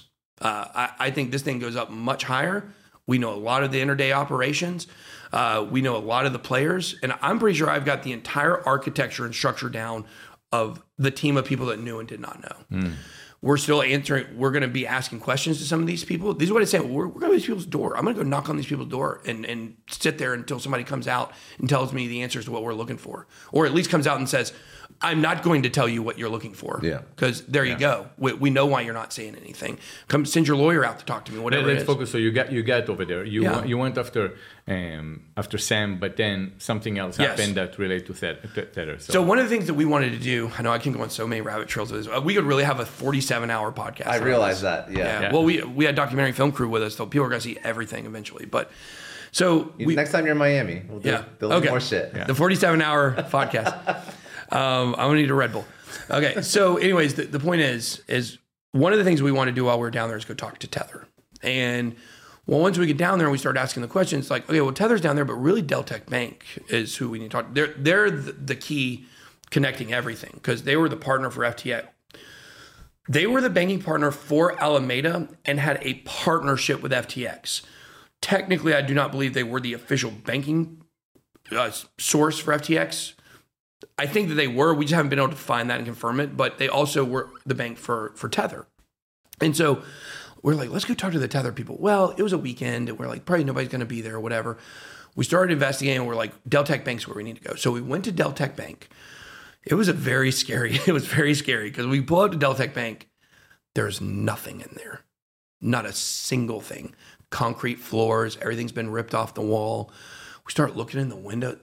It's gone. It's not there. We go back. There's a security guard. I wish we would have went through the dumpster. And like we never. silly, stu- like stupid question, but you're sure you're at the right spot. Hundred percent. Yeah, th- this will make sense in a, in a few seconds, um, if I ever get to my point. so we go out back and we're looking out back. Security guard comes to us. Oh no, they moved. We're like, okay, cool, they moved. Okay, that's great. So th- then they take us to a door that shows us where the address where they went is. It's across the street. so we're like, cool, it's across the street. Um, now, I will say when you look at that bank, uh, when you are when you go on the inside of that bank and I look, I can't tell you one way or the other, but I can tell you that uh, I definitely hundred percent know everything that was inside of that bank. Um, uh, I may know someone that walked inside and took a look around, um, but maybe found some evidence actually inside of there. But what I will tell you is, it's not being refurbished. it's not actively refurbished. And we know we went there on Monday as well. Monday workday, nothing's going on there. There's a security guard out out back that just sits there. That's no it. employees. No, no, there's nobody. There's one security guard there. No, no employees. It's a, it's It's, it's that's the new address. No. This is this is the old address still. Okay. Okay. So so it's the thing on the sign says it's being refurbished. Oh, I understand. Okay, so this It's not being refurbished. Okay, gotcha, gotcha, gotcha. It's not being refurbished. It's been broken down and it's sitting there. We go to the bank on Sunday. But to- I, I just gotta say, sometimes you have to wait for permits. Nothing happens for a while, and then you start. That's why you might not have seen any kind of work. Fair, done, fair, right? fair. Possibly, possibly that could be going on. Yeah. It's not actively being refurbished as we speak. I would like to get the timeline to find out when it started. That um, I know that there. I know for 100% sure that people were in that building in 2013 um, is one thing I will say. But um, people find out more about what that means uh, probably in a couple weeks. But we went to the new bank and there's security guard the new bank. And security guard, we go out back. It's a Sunday. We make a video out there, you know, like, check, oh, here I am at Deltec Bank, you know, whatever. And our narrative when we went, like what we wanted to uncover is there's nothing to uncover. That's what we were hoping. Like, because when I pulled up that bank and there was nothing in the windows, I was scared. I was like, what have we uncovered here? We found out it's being refurbished. It's moved to another place. Good. We want Tether to be okay. We don't want Tether to be a scam. We don't want Deltec Bank to be a scam. That's bad for crypto. Like, we hope, regardless of how it was built, that it's in good standing now, right? so we go and talk to the security guard and say, This Deltec Bank? And say, Yeah, man, Deltec. You know, guy from Bahamas. Like, where he's like, They're on the fifth floor. It's like, Okay, can we go in? He said, No, it's- weekend. Sometimes they come in on the weekend, sometimes they don't, but it's on the weekend. Like, there's nobody there. Said, Okay, what time they get here in the morning? He said, About eight o'clock. They get here in the morning. Said, Okay, cool. Uh, we'll be back tomorrow. So I make a little video talking about like, hey guys, like actually we were there. We were kind of scared that, uh, you know, there was, um, you know, there was nothing there. We're over here. They're telling us there's people that work there. He said 10 people go in there every day, whatever the case. And so we show up the next day. So next day we go in there. We meant to get there at eight, but uh, we ended up having to change our flight. And so we got there about 930. Get there at 930. The moment we pull on the property, there's a security guard out there just looking at us smiling. He had this look on his face like he knew they they're waiting on us.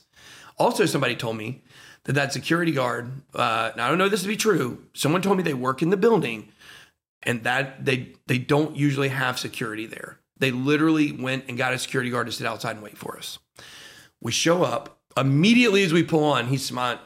Tell I want to take a second and thank Indeed. They're a huge sponsor of the Success Story podcast. And as business leaders, we're all driven by the search for better. But when it comes to hiring, the best way to search for a candidate isn't to search at all, it's to match with Indeed. Now, if you need to hire, you need Indeed. Indeed is your matching and hiring platform with over 350 million global monthly visitors, according to Indeed data, and a matching engine that helps you find quality candidates fast. And Indeed doesn't just help you hire faster, 93% of employers agree Indeed delivers the highest quality matches compared to other job sites, according to a recent Indeed survey. You need to ditch the busy work.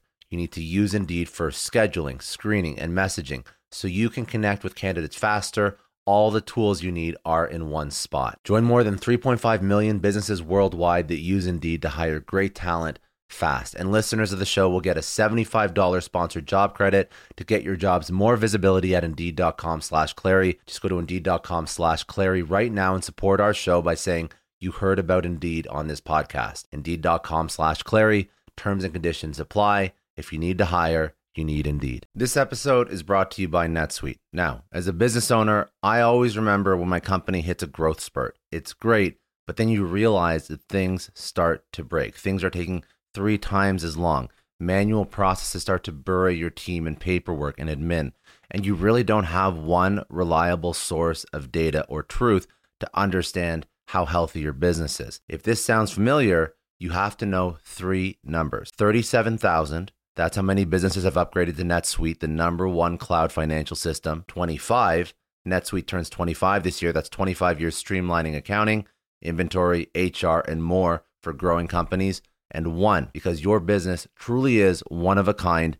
NetSuite gives you customized solutions so you can manage everything about your business in one place from inventory to invoicing, one powerfully efficient system. I love having all of my data in one spot.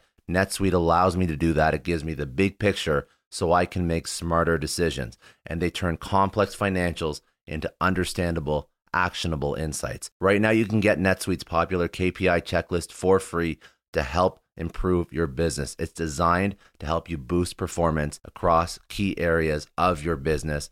Go to netsuite.com slash Scott Clary to download the checklist and see how one complete system can transform your growth. That's netsuite.com slash Scott Clary. Get more control in your business with NetSuite. Just a quick question Have you ever had one of those oh no moments when you realize that you accidentally deleted a huge file? Or worse, your whole computer dies. I know I have. It's happened to me a lot, but don't sweat it. The sponsor of today's episode, Backblaze, they have your back. It is unlimited backups for all your Macs, your PCs, or even your whole company, and it's really affordable, under a hundred bucks a year.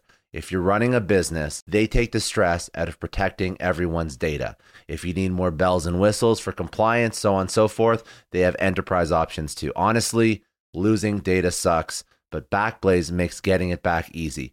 They have restored billions of files. They offer tons of restore options, including rapid recovery in an event of data loss or ransomware. And you can access your backed up data from everywhere and anywhere in the world using their web app, iOS, or Android apps. It's been recommended by the New York Times, Inc., Macworld, PC World, LifeWire, Wired, Tom's Guide, 9 to 5 Mac, and tons more. And best, you can try it fully featured with no risk at backblaze.com slash story. They set up that link for all Success Story podcast listeners. That is a no risk, free trial at backblaze.com slash story. Seriously, back up your stuff. I don't know about you, but the idea of being harassed, scammed, or even worse, all because somebody found my personal information online, that's terrifying. Our political opinions, our addresses, even stuff about our families, it's out there for anyone to grab. And did you know that data brokers are allowed to sell information on over 98% of Americans? It's scary stuff. That's why I've partnered with Delete Me. I personally use Delete Me. They're a big friend of the podcast because I put myself out there online. So safety is a huge concern. It's really scary how easy it is to find someone's details and information, but Delete Me creates a layer of protection that we all need. You tell Delete Me what you want gone, and they make it disappear from those sketchy data broker sites. And Delete Me doesn't stop. They constantly monitor the web to keep your information off those lists. It's like having a privacy watchdog that never sleeps. You need to take control of your data and keep your private life private by signing up for Delete Me. They're giving a special discount for all Success Story podcast listeners. Get 20% off your Delete Me plan when you go to joindeleteme.com slash success and use promo code success at checkout. The only way to get 20% off is to go to joindeleteme.com slash success and enter code success at checkout. J-O-I-N-D-E-L-E-T-E-M-E dot com slash success. Hey everyone, I just want to take a second and thank the sponsor of today's episode, Heaven Hill Bottled and Bond Bourbon. Now, I don't have a lot of liquor sponsors on this show. Heaven Hill Bottled and Bond is actually one of my favorites. I've drank it for a few years now, and this is why we actually decided to work together. Heaven Hill Distillery, family owned since 1935, is a great entrepreneur story too. So there's five brothers. They filled their first whiskey barrels back in 1935, and their legacy still lives on today. Heaven Hill Bottled and Bond is aged over seven years. That's three more than required by the Bottled and Bond Act of 1897. This means the best quality, the best purity, and the best consistency. This is not just average bourbon. It's the winner of the double gold medals at multiple 2023 World Spirits competitions, and they've won the very prestigious Triple Still Award. It's a very big deal in the liquor and bourbon world. Heaven Hill Bottled and Bond boasts an exceptionally smooth oak flavor, while its aroma offers a sweet blend of caramel and smooth vanilla. If you love bourbon, you need to try Heaven Hill Bottled and Bond. Available nationally, look for a bottle at your local store. Heaven Hill reminds you to think wisely, drink wisely. Let's go. Telling us to go. Well, we don't take no for an answer. So we parked anyways and got out. Um, and uh, so what's going on? He said, Yeah, they said they don't want to talk to you. you. You're not allowed to be here. I said, Oh, we're not allowed to be here. He said, Yeah. I said, What? Tell them to come talk to us. All we want is we want for them to come talk to us. That's it. Just come talk. Like, we want your story to be good. Like, we're not coming to attack you. We actually want to come and get the, the answers so that people know that you're okay. Like, you should want to invite me up there and have this conversation and end this. Walk you through the office. Okay, good. Everything looks good. You know, hundred percent, hundred percent. So, um, the guy kept saying it's private property. Well, here's an interesting thing about the Bahamas. Let me tell you, we met so many great people from the Bahamas. We never had one bad interaction with somebody that was from the Bahamas. Only bad interactions we had were with foreigners that were not, you know, we're not Bahamas citizens or weren't weren't, weren't natives. Okay. So even that security guard, even the security guard that kicked us out of the Albany, they were. They, they were in support of what we were doing. They want this stuff to be uncovered, but they were just like, uh, what can I, do? you know? But don't you think sometimes it happens where, look, we our journalist is coming in, we just, there's nothing to talk about, don't put him. And especially when it comes down to you, you're very outspoken, and Yeah. some people might view you as the Alex Jones, and I'm picking it from They you, of that, the, yeah. of the. Don't make me take my shirt off here and talk about frogs. Listening to you, I understand you, you genuinely want to find good, Yeah. right?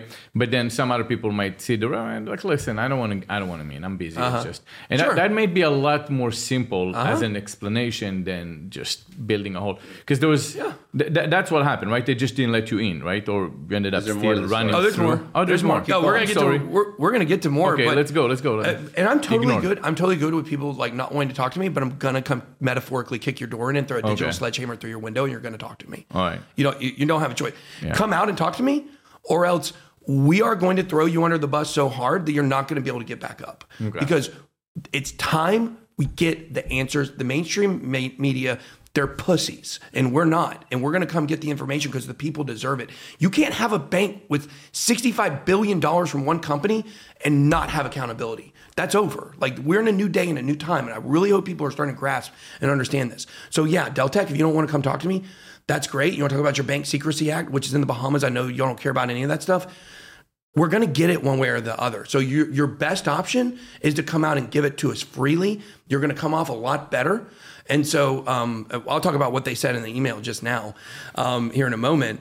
But basically, they come and they kick us off their property. Well, once again, remember, nobody in the Bahamas, everyone in the Bahamas wants us to get these stories. Everybody in the Bahamas, they, they don't want to arrest us. So we go stand right on the property line. And guess what? Nobody comes, the security guard just stands on the property line. We're on a Twitter spaces, we're YouTube live streaming, we're yelling, we're pointing up.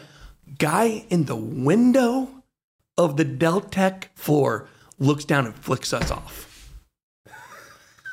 What? I mean, Did, did you know, by the way, that Deltec Bank was started by the guy who created Inspector Gadget? Wait, so it shows someone who's the working show? over there. yes, you can't you can't make this stuff. We- uh, I, It's a we're not going to get show. it. It's a kid show. Anyways, Yeah. the point is, Isn't that crazy? But anyways, th- this is how professional this company is. Is they literally have ten employees, uh, according to what we heard, and one of them is up in the window flicking us off. Can you imagine if your Bank of America teller did that? yeah, they'd probably be I mean- fired. They'd be fired immediately, right? Yeah. It doesn't matter if you don't want to talk to the press, but Yeah. don't don't Yeah. don't make us look that You bad. expect a bank that that backs it's 60 tens of billions of dollars to be a little bit more professional. Yes. Uh-huh. Yeah, so I- I y'all, see are, y'all are now starting to see this, right? So, so we sit there and we're live streaming, and so they're not coming out. We're t- there are people coming out that are wanting to talk to us. We're like, we can't really tell you much right now, but just know we really support you being here. People that work in the building on the other floors, other floors, but not other floors. Okay. Okay. so finally, we say, okay, all right, that's fine. We're going to walk back to the bank. We're going to walk back over to uh, the other bank because it's right across the street. I said, because basically it's this. Hey guys, they say this bank's re- being refurbished. Let's go show you what's going on over this one, and and then we'll be we'll be back over there. We're not leaving until we get this stuff. So it was amazing. As soon as we walk to the other bank, here comes a white SUV with people from the bank want to talk to us. They didn't want us to show what was in that bank. Oh. Uh huh. Okay. Once again, I think we look at how long it's being refurbished, uh, and I, I, I will tell those people, I have evidence. I have things that we found, literal documents that you left laying around at the bank. We have that. Uh, so, and we have multiple copies of it too. So if they want to come after me, that's fine. I don't want to have it's gonna still come out. Yeah. it's it, it, it's going to still come out. Come shoot me, it's still going to come out. Okay, so we have stuff that they don't even know that we have that is potentially condemning. Now we're still going through a lot of that stuff uh, and going through phone numbers and meetings and times and dates. So I'm not going to tell you right now I've got a smoking gun on it, but I'm telling you we got a lot of evidence. But the whole the whole takeaway is that a lot of the infrastructure supporting crypto is bush leagues at best. Oh It's yeah, just for amateur- sure. amateur It's hour. amateur hour all the way around. Yeah. Yeah. Now Deltec Bank's been around since 1987. It's not. It's not a brand new bank that just popped up overnight, right? Uh, and people are looking at that Farmington, the Moonstone Bank that's up in in, in Washington, which we're also probably going to go to as well and get answers there. But so what happens is the lady comes out and talks to us. She was a very nice lady, right? Um, I think her hands are tied. I think I am actually going to be talking to somebody who had a direct interaction with her on the phone, probably when I leave here. One here. of the representatives that came out from the bank. Well, yeah, uh, her name was uh, I think Janae is her name. She asked not to be on camera, we turned the cameras off and talked. And we said okay. And so we asked her. We said okay, what do we need to do? She said, well, give us some some written questions, and we will get get back to you. I said, well, you know that's fine. We'll give you a written question. We're coming to get an interview. Like it behooves you to let us come up and do this on the fifth floor and clear this up. And she said, okay, we'll see what we can do. We'll talk. So then they respond to us the next day and said, well, you know, like uh, we can't answer a lot of these questions because of Bank Secrecy Act, and you know, I, I don't know if they think we're not coming back. Like they tried to just push us off, is what they tried to do. so right now, what did they what did they send you? Well, so so we asked them, okay, well, we'll come back on Friday. And so they said, well, you know, we the best we can do is written answers to some of your questions. Okay, that's fine. Uh, so that's what they just said. That's what they just responded and said, like, yeah, we're not going to be conducting in person. That's fine. We're bringing protesters. We're, we're going to bring a whole army of people that FTX is screwed, and we're going to stand right on your property line until you come out. So this is this is all FTX. This is not not related to to Tether no, well, right now. Alameda and FTX are the banking partner of Deltec. It's all. T- it's all. It's all tied together because Yeah. one of the things that came out while we were there, uh, Lincoln Bain. So Lincoln Bain's a guy that is an activist politician there in the Bahamas. Almost every we talked to prob we asked probably twenty people from Bahamas what their opinion of him was. Eighteen of them over the moon love the guy. He, I told him this morning we were texting. I said you, we fight the same fight. You know we're we're fighting the same kind of thing. one person was like, ah, all politicians are corrupt. And then one person who worked for the bank was like, eh, I wonder why, you know? Yeah. So we go and we have a live stream with him and, and we're talking, he's showing his documents. Uh, he's got all kinds of stuff that people like. We broke the story that uh, FTX and Alameda were basically laundering money through the real estate. Um, so on October 19th, now we don't even have all of the listings for this company. Uh, and they're so they're so sloppy. They're all so freaking bush league. It's unbelievable. If you're gonna launder money through, now I've never laundered money, okay, but I'm just saying, if I were to launder money and I were to do it through real estate, and my the name of my company was FTX Digital Markets and also Alameda Research. If those are the names of my company, and I want to create a shell company in order to launder money through real estate, do you think I should call it FTX Property Holdings and Alameda That would Property be a great idea. That would be this way you remember. Yeah. this this way is definitely tied together. Yeah. So somewhere in the somewhere in the recent uh, in the last year, I don't have a date on this. They created uh, uh, FTX Property Holdings, and they started buying real estate through that. Well, now this you do it when you don't think you're gonna get caught. Right. You do this when you think I'm outside. I'm oh, there's so much so much reason Yes. why they didn't think they were going to get caught. Yeah. Yeah. What Yeah. they do with it? They were. Ta- I mean, part of these customer funds they were taking out and putting in real estate in the Bahamas. That's what they're doing. They're, so far, they're they're, disclo- they're showing off that there's about 900 million dollar worth of properties, 72 million dollar condo. Uh, well, the number the numbers are actually is estate it thirty. The, the penthouse was thirty million dollars. The mom's house is sixteen million dollars. It's in Old Fort Bay. That's uh, another gated community similar to the Albany. Those two are actually in Sam's name and his parents' names. All the other ones are in FTX Property Holdings. There's a total of about one hundred thirty-eight point five million dollars of what we know for that one for that one listing. On October 19th, three weeks before the insolvency, they created an additional company, Alameda Property uh, Holdings. We don't even know everything they put up under that umbrella. That was they created that company and were funneling money out like crazy. We think in the Bahamas alone, the number could be somewhere around three hundred million dollars. But we are also told they did this in Dubai too. Oh, They've got other places around the world for property. They were also doing So, this. so if that's the case, so then I have a question. I have a question. So if you look at reserve fractional banking, where banks have money, but they only have to keep so much in That's reserve, that, that's over. They don't do that anymore. do they not do that at all? No, fractional reserve banking got destroyed. Got cut out during the pandemic in 2020. yeah. they, don't have to hold they any took money. it off. They took oh, off that. completely. Oh, I didn't know that. Yeah, they're all all the banks are Eight insolvent. percent. It was eight percent. They call it the Basel uh, Yeah, yeah. Accord. Where during doing that, but they're gonna reinstating it now, little by little. There's like a load see. testing.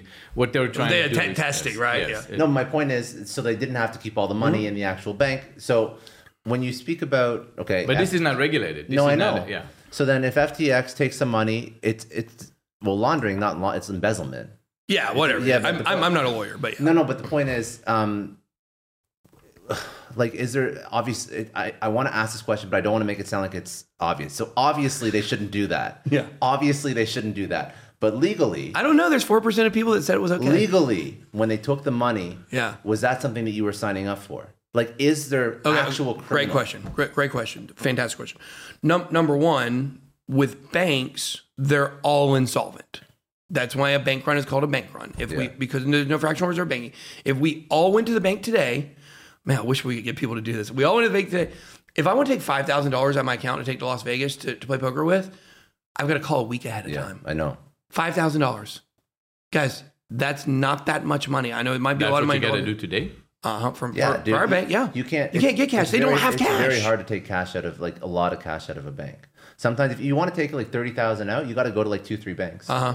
Yeah. Or they don't have it in one they don't have it, specific or they don't let you. They're No, like, they- oh, you yeah, yeah. Like so, so let, let's first make a distinction. This is why crypto exists: is reaction to things like Yes. that. Right.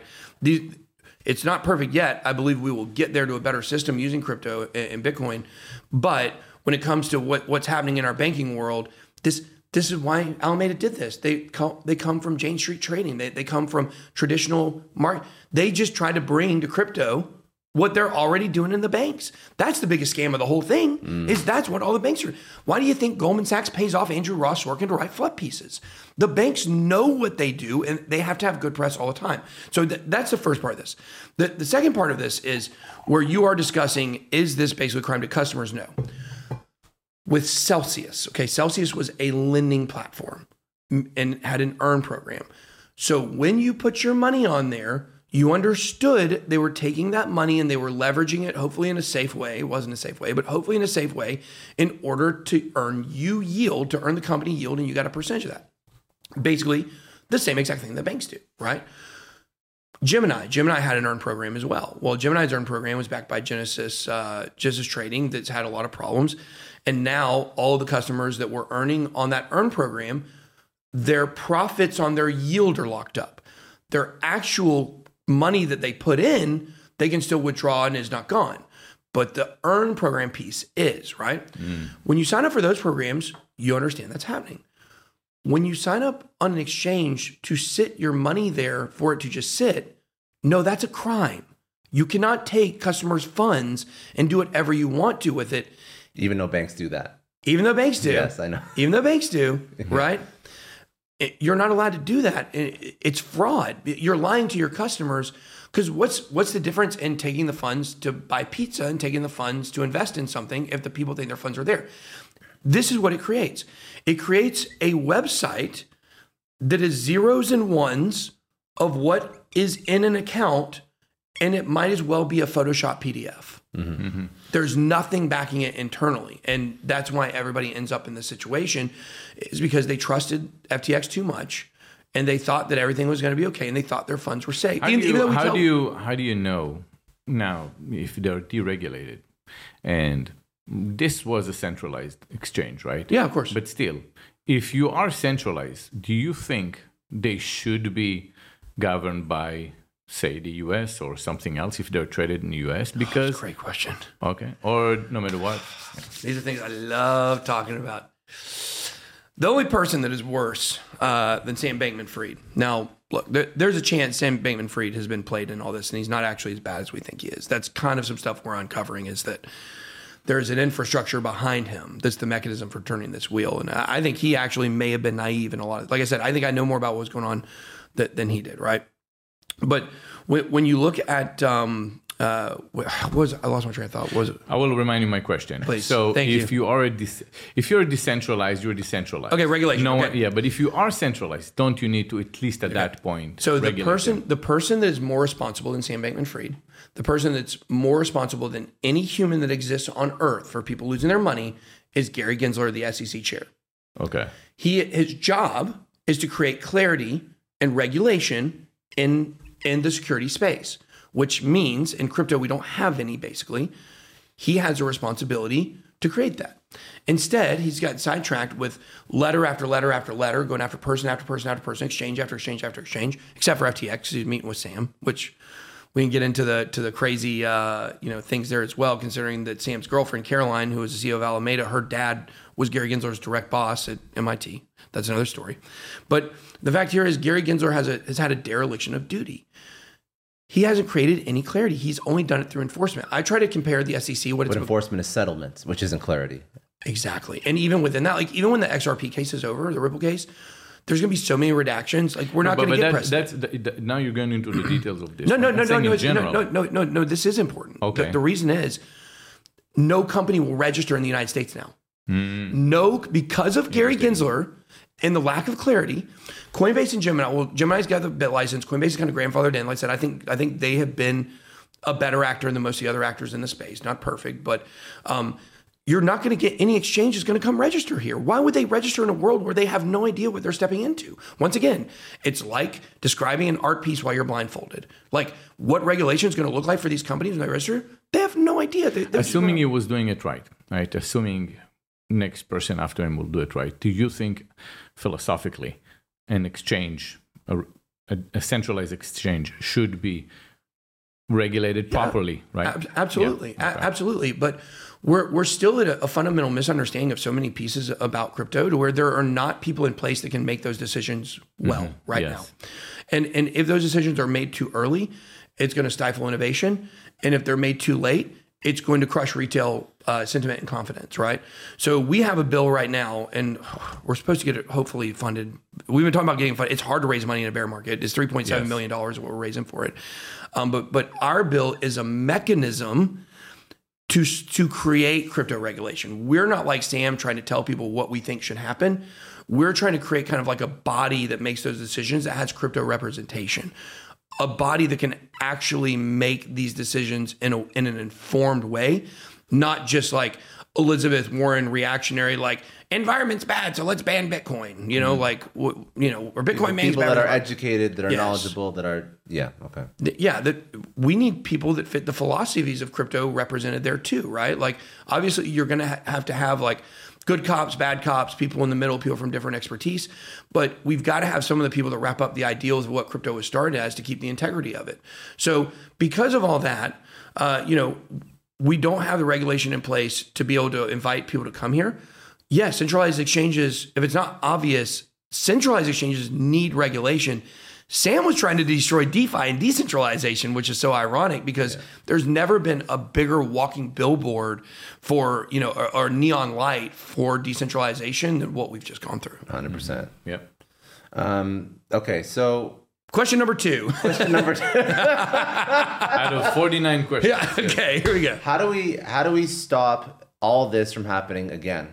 Yeah. So you know what's the so we have Coinbase, which is regulated, centralized, and that's they're acting well. They're you know they're doing a good job, but nobody real many people didn't see FTX coming. Right. So what's the lesson that we have to take into the the future? You're sort of pushing Tether now. I can see this is like a, a thread you're following. Oh, yeah. There's so much more. We're right? just, I know. So I see it. So uh, all the companies that have either come to the point right now where uh, maybe they are acting properly now, but maybe Yeah. they didn't get there. Okay, so whatever. You can expose some things, but ultimately they're not going to change their ways. They can't change their history. But going forward, yes. how do we do things right? Yeah, uh, the important thing is going forward because, like, uh, look, do I want to see people thrown into jail over this FTX situation? Yeah, absolutely. I want to see people going to prison. I believe that there will be a fall guy, and you know, there, there's a, a map for that that has been done with some other things similar to where I think I know who it's going to be. But I want to see people go to prison, but not because I want people to be punished. Like, I want people to go to prison to prevent this from happening again. That's what I care about so much crypto was born out of libertarian ideals, right? I certainly ascribe to a lot of those ideals. People probably know which side of the politics I'm on, like in general. But when it comes to like libertarian values, almost everybody that really is deeply entrenched in crypto shares some of those, right? Freedom, fi- freedom and financial privacy, you know, sovereignty of your own money, like those are things that, that we care about. And we want to return the space to that. Now, your Bitcoin maximalists will tell you Bitcoin's the only way there. I'm more realistic in terms of, I do believe Bitcoin does eventually become the world reserve currency, but I think it's 25, 50 years down the road. It's a long battle before then, and we've got to all work together on all fronts to try to get it to where it needs to be, right? We have got to stop looking at our portfolios and saying it is great for BlackRock to come into crypto. It is great for the Wall Street to come into crypto. It's not. It's not great for these people to come into crypto because they want to destroy it from the inside. And I said this last year like the way institutions and banks want to destroy crypto is from the inside out. It's not from the outside in. They can't touch it from the outside. It's like even if there are laws against DeFi, even if they come out with laws against decentralization, you can still do it. Yeah. you you can still do it. It's like it's like living in China. Like you got a digital fence there. You can't get around stuff. Use a VPN. You can still You know, eventually, when the community is big enough, any politician looks at the demographic and tell himself, "Look, if I'm going to go Uh-huh. against decentralized, I am not going to get elected again. Therefore, I have to support whatever it is." So it's, it's just a matter of kind of like get big or die in that size of the community. Otherwise, it's not going to. But but crypto is too big already. 'Cause- Yeah. Yeah, I, I agree. I, I agree. I think that I think that especially in certain areas, if you're if you're in the West Coast or so on, where it's a little bit more, yeah, I feel like people are gonna have a hard time kind of like Yeah. going and getting elected. I, I agree. What, what, and I can tell you because I'm I'm very plugged into this political world. What you said is hundred percent accurate. The Democrats have came out against crypto. They're recanting that. Mm. That there is now a move to the next Democratic presidential candidate will be pro crypto. Uh, It's not who you think it's going to be. Uh, there's already a movement. I don't know if anybody can understand this. Joe Biden's not going to be the next president. They're, they're, the Democrats have already chosen who it's going to be, and this person is pro crypto. They are looking back How do you say that with such like authority? because I know the lobbyists, I know the politicians, and I know the, the Democratic Who, Party. who is the person? well, I can't give you. Oh, you want me to tell you who the person is? Yeah. I'll say the person. It's Gavin Newsom. Well, he already announced that he's not going to go against Biden We'll in see. 2024. We'll see. We'll Right. see. That's See, not. A, I- that's, I'm super curious. That's not that, that, that's not a popular sentiment right now, right? Like, uh, why in the, when midterm elections are going out, he's going to come out and say he's not going to do it. basically there is there is a group of uh, uh, Democratic lobbyists or committee, whatever. I, I'm not. I'm just getting new to this world. But basically, they choose who the presidential candidate. Why do you think Bernie Sanders didn't have a chance? Joe Biden was always chosen to be the person. They don't like Joe Biden anymore. They've turned south on him. He makes them look bad. I, they don't think he can win the next election. Uh, Gavin Newsom's going to end up. We'll, we'll see. To quote this, uh, screenshot it. Uh, you know, r- remind me tweet in two years. All right, That's since, what it's since you, you touched that part, do you think the election were rigged in 2020? Well, I can't get canceled on Twitter anymore. Thanks, Elon Musk. So I can tell you whatever I think. No, no, look, I, look, look. I, don't- but they can cancel Twitter on Apple, so that can happen. Well, I've been saying that's a very scary thing. Here, here's what I'll tell you about elections. We have to move them to blockchain, but it's not there yet. Once things get moved to blockchain in a way that is smart um, and it, it is done where literally fraud will not be possible in that, we're going to be a much better place. I don't know if you guys that's why they wouldn't let it go to blockchain. If they did rig the election, why would they? it, because they can't keep rigging it and getting away with it. I'm not saying they did rig it. Okay, I'm just saying if they did rig it, So you don't you don't think so? You I said believe- for sure they did not. I, quote I believe the election. Um, be so careful what I say here. Um, I believe that when it comes to the elections, at minimum, Yeah. the the pandemic was used in a way to favor one party heavily. Okay. At, that's at minimum. Now, at maximum, you get into conspiracies, people pulling out ballot box, whatever. To me, that's not really what's that important because No, leveraging fear for news cycles and eventually a vote is a pretty big deal, and that's Yeah. pretty obvious. Hey, Yeah, we, exactly. we, we don't want to be suppressed on our views in this uh, in Yeah. this podcast. Let's continue. There we go. We don't know. We don't know. That's what Yeah. you're saying. Well, I, do, I, do, I don't know for sure. And, and I, I will tell you though, I have talked to people that are heavily on the inside of that that I do trust that say that the idea that it was completely rigged is way overstated and not close to reality. But, obviously, there are some things that were used at minimum. Now, I'm not saying those people are correct, You but what's, you know it's fucking annoying? It's you, like you when do have a self-preservation. I, I like that now. Now I understand that people think I just fire off the hip. Like I'm very, I'm, I'm much more calculated with the things I say. That's- do not that's say good. No, you're, you're you're a smart dude. Um, but it's annoying when you look at the news, like just thinking about leveraging fear and news cycle to achieve a result Yeah. versus lack of coverage for something that's an actual issue. Yeah. that's what's that's really fucking annoying. Yeah. like Yeah. you think about how many like scare articles about COVID, and yeah, okay, people are stressed out, but like you can't tell me that news didn't push that fear and ingrain that fear in people by 100%. showing up every single day. New strains, new this, new that, nothing's working, more people dying. Like, but then nothing, crickets on Yeah. eight But billion but it's dollars great. lost. It's it's great though once again because this has led them to having zero credibility. yeah. Yeah. The future of media is YouTube, Rumble, Twitter. That's Yeah, in my in my country, for instance, uh, media Which country is that? Israel. Israel. Okay. I'm from Israel, so the media was for many years. I mean, what you see over here in America, we've had this. I mean, now it's much more polarizing. Uh, America today is not what it used to be when you look at uh, Democrats versus Republicans. Yeah. It just it's all about the extremists on both sides. It's not really what it used to be in the 80s. What you see today, it's what we've seen in Israel. I want to say in the 90s, and then it turned back uh, to a point that things started changing. Yeah. And now you had some alternative. We had alternative channels before the internet provided that to mm-hmm. us. It's like, we've seen that before, and it, it goes back in a circle. Yeah, and, and I think and I think that's the important thing to talk about the elections too. I'm not to bring it back to that, but it, it's very in sync. Like people think at this point, like, well, you know, there's no point in voting. Democrats are going to win. Pre- they're going to win everything forever because the system is set up. That's not the way politics work. It always swings back and forth. It always swings. It, it always 100%. swings. And so with the media, I I think the media is at a point where it can't swing uh, because we're in a new age of news delivery, right? Fox News, CNN, Newsmax, CNBC, MSNBC, whatever you want to look at there, like they're just not going to be the delivery channel for New, New York Times, Washington Post. They're not the point, delivery for the news. new age- it's like reporting, like you said, reporting whatever 2.0, 3.0. Yep. It's like we already figured out like content consumption distribution. That's already migrated social. So now it's I love it like citizen journalism. Yeah. I, li- I like I like taking lines from other people. Someone said, eh, eh, "How do you know if a news channel is is biased?" Well, say you look at CNN and Fox News, right? Fox News said nothing positive about Obama, only negative, and look at hmm. CNN, everything was negative about Trump, nothing positive. That's how you know Yep. that they're cooking your brain. They're not trying to give you any true information. They're manufacturing it, and that's how you know they're not. And that's where people start looking outside. Some people, not. Well, and they're all owned by the same people. I mean, BlackRock and Vanguard are the top holders in almost every media company. Oh wow. Yeah, go, go, go one of their biggest, you know, uh, one of their biggest holdings, uh, the company that owns, you know, CNBC, you know, um, which is Financial Channel. Now, I will say, to be fair, I've had mostly good interactions with CNBC, so I'm not going to throw them under the bus. Um, to, to me, that's what's important is my personal relationship with some of these companies and how they tr- how they treat me. CNBC came out to do a hit piece on me at my office. They came out of my studio and filmed a video that was very obvious when we were a- answering questions. Uh, they, they tried to okey doke me. I have a bankruptcy in my past. So when I was 21, when I was in the middle of my addiction, I filed a bankruptcy. Uh, I had big. Ga- I was gambling. no shocker, probably. Like I like to take gambles. Like I was big gambling online, losing money, all kinds of stuff. And like one of the questions that got asked during this interview was like, so you filed for bankruptcy. I was like, yeah, we already talked about the addiction stuff. I was in the bottom of my life. Yeah, obviously. But they tried to okey doke me with a question. Nobody's ever even heard that before. It never even made public. So maybe I'm announcing right now I had a bankruptcy when I was 21. Um, Which is not even a big. it's not, a, not big a big deal, deal. right?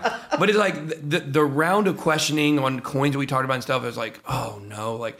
But I think they came to my office and they talked to my employees and they looked around. They were like, this isn't the guy that people think that he is. And so they actually came out. It wasn't a bad piece on me. It was fair. I just care about being fair. Like Yeah. certainly people can ask questions and criticize me, but just be fair. My my my experience with CNBC has been they've been very fair to me, and I will take that. Yeah, I mean that's why we. That's why I love podcasts actually. Yeah. because we don't chop like we don't edit Uh-huh. stuff We would out. never it's chop just like yeah. Uh, we definitely don't do that. God forbid. But I mean, What about the like- part where I told him to come kill me? Are you gonna edit that out? No, no, uh, the, the thing is, the thing is, we, we, with our with our podcast, we have one thing: we want to come out smarter. Yeah. Every time we talk to someone, Yeah. and, and I'm definitely enjoying this because I am learning. And a and, lot, so and that's- being smarter means you you cross some boundaries in terms of like Uh-huh. you know trending very very emotional shit that people are Yeah. dealing with. that alcohol was supposed to make you say everything, but you already you already open up. I don't need you're it. I told you I'm an that was- oversharer, you know? idea. All right, what do we what do we not do? I mean, um, I don't want to do like the whole like go through coins and shit because that's really cheap. I, I- I'm gonna ask you something though. Some of them are even cheaper right now. I have I have Oh, I have a can question. I ask one more question? Sure, sure. Go ahead. Go ahead. Why were you getting yelled at yesterday on stage? Oh gosh. Well, there, look, there's there is a thread on Twitter. This guy Zach XBT. He's like you know kind of like a, he's like a less good journalist than me. Sorry, Zach. Uh, uh, but uh, you know the point is like he's a guy that was exposing stuff and has been exposed. He, he's done a lot of good stuff in the space. Him and CoffeeZilla are two guys that have really done a lot of good stuff. They busted up a lot of good scams um, and things like that. However, to be able to keep up their you know what they do like sometimes they give incomplete information or sometimes I think they talk like CoffeeZilla has always been fair to me. CoffeeZilla has always talked to me and asked me questions before he put something out about me. And he hasn't really put out terrible stuff about me out there. Uh, Zach never did. Um, Zach would just like to go and attack me for stuff. And he hasn't attacked me much over the last year because there's not a lot to attack. Uh, so he put out this very famous Twitter thread about me last January, in January, about a year ago, um, that was about projects that I covered about half of it was factually incorrect. He had a, like one thing he said, we covered a coin that rug pulled and blah, blah, blah. No, they just rebranded and it's a different ticker. Like the project's still there, the website's still up, it still works. They rebranded, so you didn't actually do the full research on that. You just saw a coin and you stopped there and said, oh, it was a scam, but it actually wasn't. Some of the projects they brought up in there, yeah, they turned out to be scams. I didn't know they were scams. Oh, this goes back to what we were talking about before. Back to what we were talking about before. And this this woman at the conference was going off on you. off that same thread. That's what when CNBC came to my office. That's what they want to dig into is that thread over and over and over again. We get questions. I did a 160 tweet response to that that exists on Twitter. People want to know exactly my response to every single thing, every single one of those accusations. They go back and look. But at the end of the day, there is no. th- I have remorse for mistakes that I made mm-hmm. for sure, and I've owned that. No person in crypto has owned their mistakes more than me. And so, first, we had we had not done a sponsor video in a year, and we'll never do a coin or token promotion video again. So she came on. She she tried to rush the stage, where they you know stopped her from. But basically, all she wanted to do was talk about how bad of a person that I was based on this Twitter thread that she actually had no knowledge or evidence herself on. She was just reading tweets. And so I made the point like, you know, this lady's a child molester. Why, why can I not say that? Because hmm. you can just, all you have to say is, you're a scammer, you did this, you did this. You have no evidence. If you spent a day with me, you would understand how dramatically untrue what you're saying is.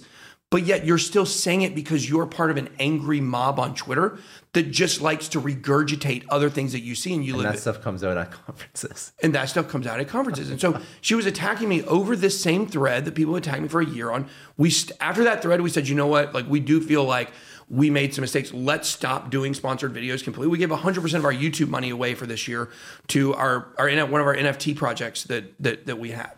So like we pulled back so far from that and we listened and we were like, you're right, the stuff doesn't look good. Like and, and it's less than 1% of my content that was sponsored but I make a I make five videos a day. It's still a lot of content, and so we really took that thread and looked at ourselves in the mirror and said, "How can we be better? What how, what can we do? Because we're not bad people, and we do care, and we don't want people to, to lose money. Like I, it kills me when people lose money. Now, when people buy at the top and they lose." That doesn't kill me because I know if they stick with us that they'll get the money back down the road. And that's just a, a market cycle thing. But she was just yelling about all this stuff she didn't know about. She she was saying like, "You didn't talk to Sam Bankman-Fried." Well, I can show you all the text after we I, after we get off. I can show you the text that he sent me and how when I asked him to unblock me, you can go time check that he unblocked me. And it's just people that are just vitriolic and angry. Yeah. And one of the things, this is what's This so is what got sent to me when I asked which questions to ask you. a hundred percent. So now, now, why, why do you think it happens that someone like you, that has a, a big cold follower, goes and, and promotes something in a certain? I mean, it was a specific Yeah. one, I guess. But say take uh, Gary Vee. He was talking about specific projects. He was Uh-huh. specifically talking about the NFT market Mm-hmm. and how you're gonna make eventually your invoice an NFT and so on. But then today he goes and say, keep your money, don't spend it on anything, and people still idolize him. Yeah. There's no negative chatter anywhere to find. It's not that different. Why is it that one person get all this mob gang and then another person stay on the top of the food chain as uh, some sort of a prophet? Yeah, that's a great question. But look, Gary Vee certainly gets a lot of criticism. I've seen a lot of criticism for, for Gary Vee. Oh, you have? Um, yeah, I, I've definitely seen a lot of criticism for him. I don't I don't dislike him. He's not like my cup of tea. My business partner loves him. Like my business partner actually has like some shoes. and by the way, we, we have nothing against. We, yeah, I don't have anything. fuck- yeah. He he has some shoes signed by him and all this stuff, and you know it's whatever. But I think in crypto, like we do have a big problem with propaganda and bot armies. Um, like I said, we're going to be doing a big expose on this on the Solana slash FTX slash Alameda bot army and propaganda army that exists out there. It's real and it's provable. Once again, 94 to 96% of people agree with us on our opinion on Sam. If you go look at the comments, it's like 60 40 or 70 30. Like the numbers are way out of whack there. And there's a, it's so easy to tell this stuff. So I, I think Gary Vee does get criticized, but I'm, he is not only in a financial world. I'm only in the financial world in, crypto. So, but I do want to say, like, just one last point about the lady that heckled me. This is what's so funny about this this whole thing, right? One of the big things that people out put out about me is I had a media sheet. Everybody who ma- does sponsored anything in the world of influencer, I have a media sheet. everyone has a media sheet, right? Well, we charge thirty thousand dollars for a video. Now, one of the reasons was because we wanted to weed out bad projects. We only wanted projects that could afford that because that way we don't get garbage. And we I didn't even like doing them. About the last year that we were doing those, I really hated doing sponsored videos and I didn't want to do them. So we set our prices up really high. Value still was probably about that. And we were not the the most expensive people out there. I can guarantee you thirty thousand is not the cheapest. Not as, it's Yes. Not even the- close. Not the most expensive, you mean? It's not the Not the most Not, expensive. uh, not, yeah. Yeah. sorry, yeah, Yeah. yeah. So- so- so- right. You can pay. You could pay hundred thousand dollars for a, an ad slot. I think Tim Ferriss on his podcast, it's like fifty k Yeah. for a thirty second mid roll. Like this is Yeah. business. Yeah. this is business. and, and people in crypto don't really understand that. And Let it's me a- ask you: Were you when you sponsored? Did you say this is sponsored? for sure. Okay. One hundred this is, percent this is the my, my question. If I go and I Yeah. declare, if it's not like there's a project, listen, I'm giving you these coins. You give me a dollar for those coins before anybody buys. Okay, now you have a piece of it. So you technically are not sponsoring it. Now let's push it. You literally go and you explain this is sponsored. Mm-hmm. Take it the way it is. And now let me tell you what it is. They paid me to say something. Now I'm saying it.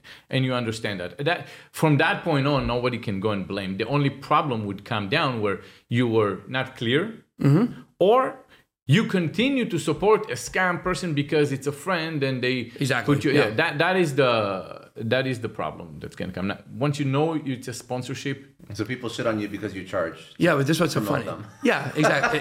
exactly. So what's so funny is the lady that was heckling me, she owns an NFT project and she pays influencers promoter project. ah Okay.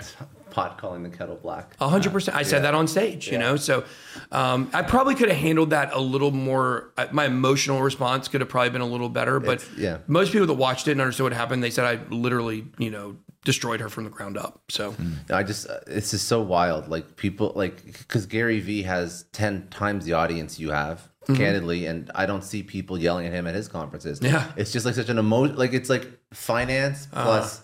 I don't know. Because I don't think he did. Age. I, I- I just too. uh, the Yeah. point is I don't think he did anything wrong. He said what he thought and what he believed in, Yeah. and then things turn, and he's saying what he believes in now. Yeah. My, my point behind this is this, and then it's no different than you. Okay, and you're People also don't like to take responsibility. Hundred percent. Yeah, they don't, and I do. Like that's a big difference between me and a lot of other people. I take responsibility for everything I've done, but a lot of the audience they don't want to take responsibility for their own actions and and own options. Like when we look at these coins that that we cover that were highly speculative. Number one, almost every coin we ever covered did well. it's just you go into a bear market and then everything plunges down. It's like yeah, this coin's down ninety seven percent, but the two months after we covered it, it was up four hundred percent, or maybe it was up thirty percent. Like if you didn't take profits, like that's your fault, you know. And so Yeah. like it, it's really dependent a lot on, on the cycle and what what happens with prices going up. Uh, As long as they as long as they didn't, you know, use FTX and not have a stop. So you know what? You touched that point. If if I go and I put a dollar into coins, right? When is it the point for you to say I'm taking profits? Is it is is that that's kind of like a question that was asked Yeah. with Grant Cardone. He asked your best He was on my Twitter Kevin Spaces the other O'Leary. Really? He was he was he was asking Kevin O'Leary, and Kevin O'Leary gave a vague answer. He said because take no, he, because he wants to steal your money. But go ahead. Well, I mean, the, the the idea for me was that if if you're going to take if you made a dollar, when do you get your dollar back with some interest and leave the rest? And what's the what's the formula that Yeah, you would see it it's seven point two percent uh, in thirty seven days. No, no, no. I'm, I'm serious. If you have right now, if you have right now a project, Look, here- you put a dollar now, you have five dollars. Do you take your dollar and a half out and leave the rest? It's it, it, How would you do it? it? It's market cycle dependent. So in crypto, we have a very strong roadmap for how the market moves. We've been saying since April. Well, really, the first week of May, we put out the video. We made the video in April. Uh, we believe the bottom of Bitcoin should be in between November 28th and December 15th, give or take a couple weeks on either end. Everybody thought we were crazy. They said, "Oh, we bottomed in June." No, this is the market cycle. It happens. We generally know. We thought Bitcoin was going to 100,000 in the last cycle, and we got crushed because it didn't. But for two and a half years, I said the top of that market would be between Halloween and Thanksgiving. Hit exactly in that time frame. The time frames in crypto are so predictable that it's your what you're doing and how much profit you're taking needs to be dependent on what part of that cycle you're in.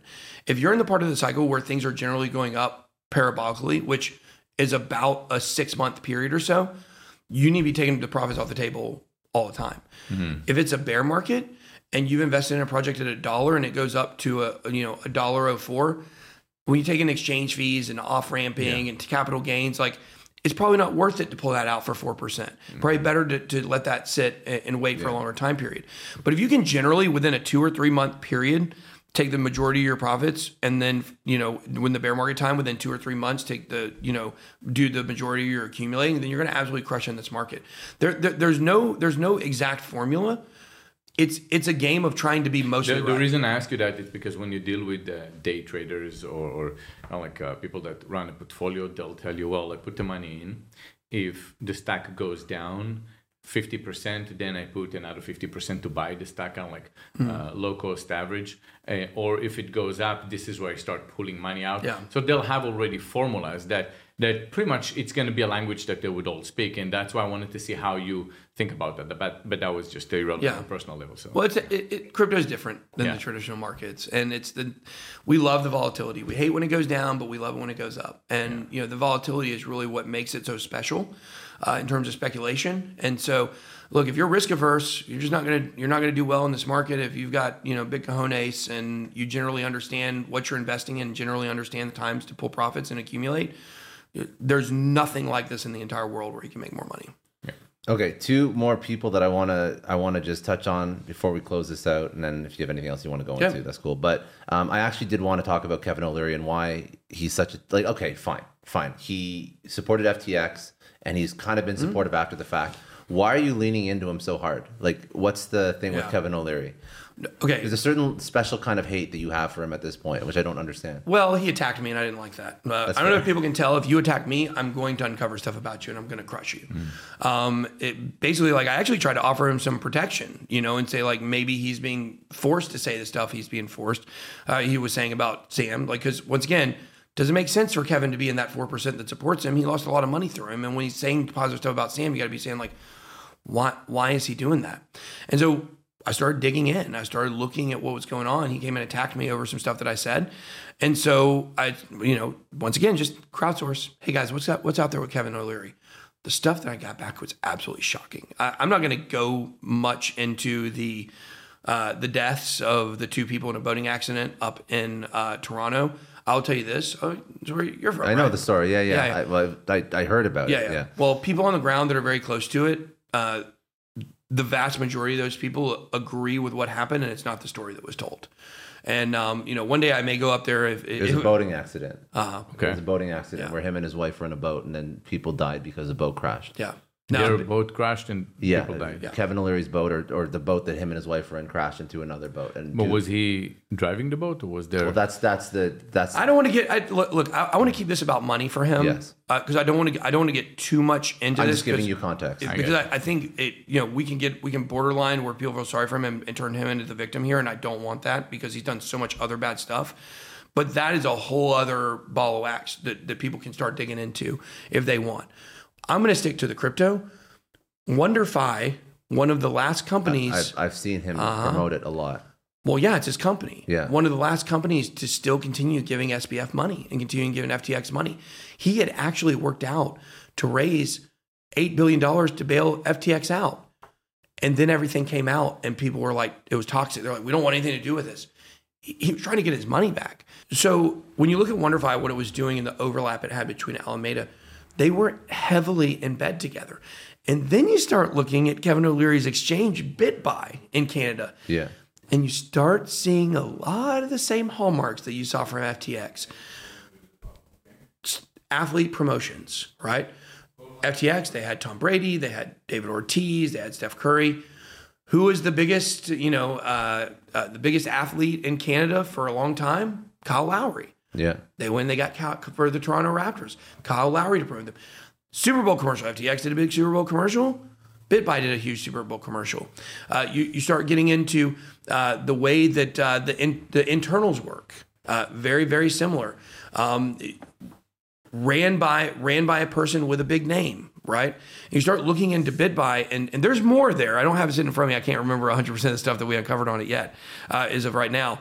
Uh, but BitBuy is another company that really fits in line with ex- in Canada doing exactly what Sam was doing with FTX. So, so, so there are rumors of insolvency with BitBuy. I've not been able to verify those, so I'm not going to come out and say that.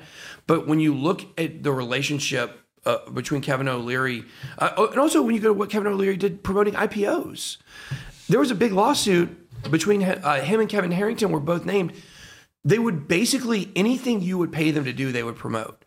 They they were pro- I can't remember what niche it was in, but there's a Facebook video of Kevin O'Leary. It looks like a cameo, like you know what cameo Yeah, is. yeah. Talking about the caviar. yes, the caviar that he's uh, the, that they're using Cameo to Yeah. shoot it. Yeah. and then he's selling a caviar.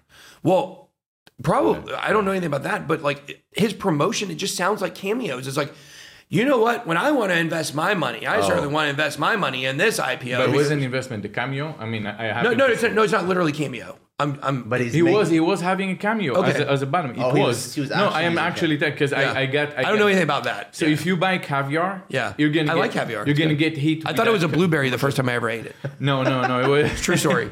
it, it is delicious. But so he, he did promote a company. I don't think he did anything wrong. He just sells a caviar. Yeah. But what it was is there was an actual cameo underneath it because I assumed they first did it with Cameo. They Yeah. found out they're not allowed to use Cameo Wow. for commercial reasons. Then he said, this. "Listen, I'm still promoting it and I'm endorsing it because I like it."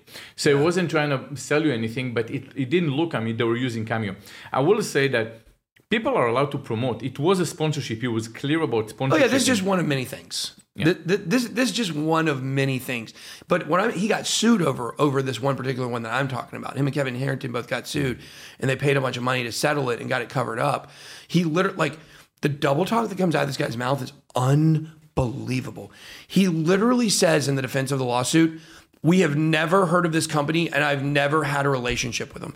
The answer from the company back was, no, we literally have videos of you promoting us. And his response was, yeah, obviously we did do promotions for your company. like, but we have no relationship. We don't know y'all. But yeah, I mean, doing promotional videos are something that we do. And it makes no sense. But you want to get into the really dark stuff. The really dark stuff is when you start getting into what happened with Celsius. S&M. Oh, no, just kidding. So when, when you when you get into what happened with Celsius, FTX was look Alex Mashinsky and Celsius. They had the vulnerabilities. Um, I, I, look at I look at Alex Mashinsky a lot more like I look at Do Kwon or Su Zhu at this point. Someone that had a lot of vulnerabilities inside of what he was doing, and they got crushed and taken advantage of by people that were smarter than him and knew how to manipulate markets better. And uh, when you look at what happened with Celsius, Kevin O'Leary, a week before Celsius crashed and went down, he literally went on CoinDesk, a crypto site. This has been removed, by the way. Uh, you have to dig to find this video. Uh, his team has been scrubbing all of the videos of him talking about Celsius, where he literally predicted Celsius was going to zero.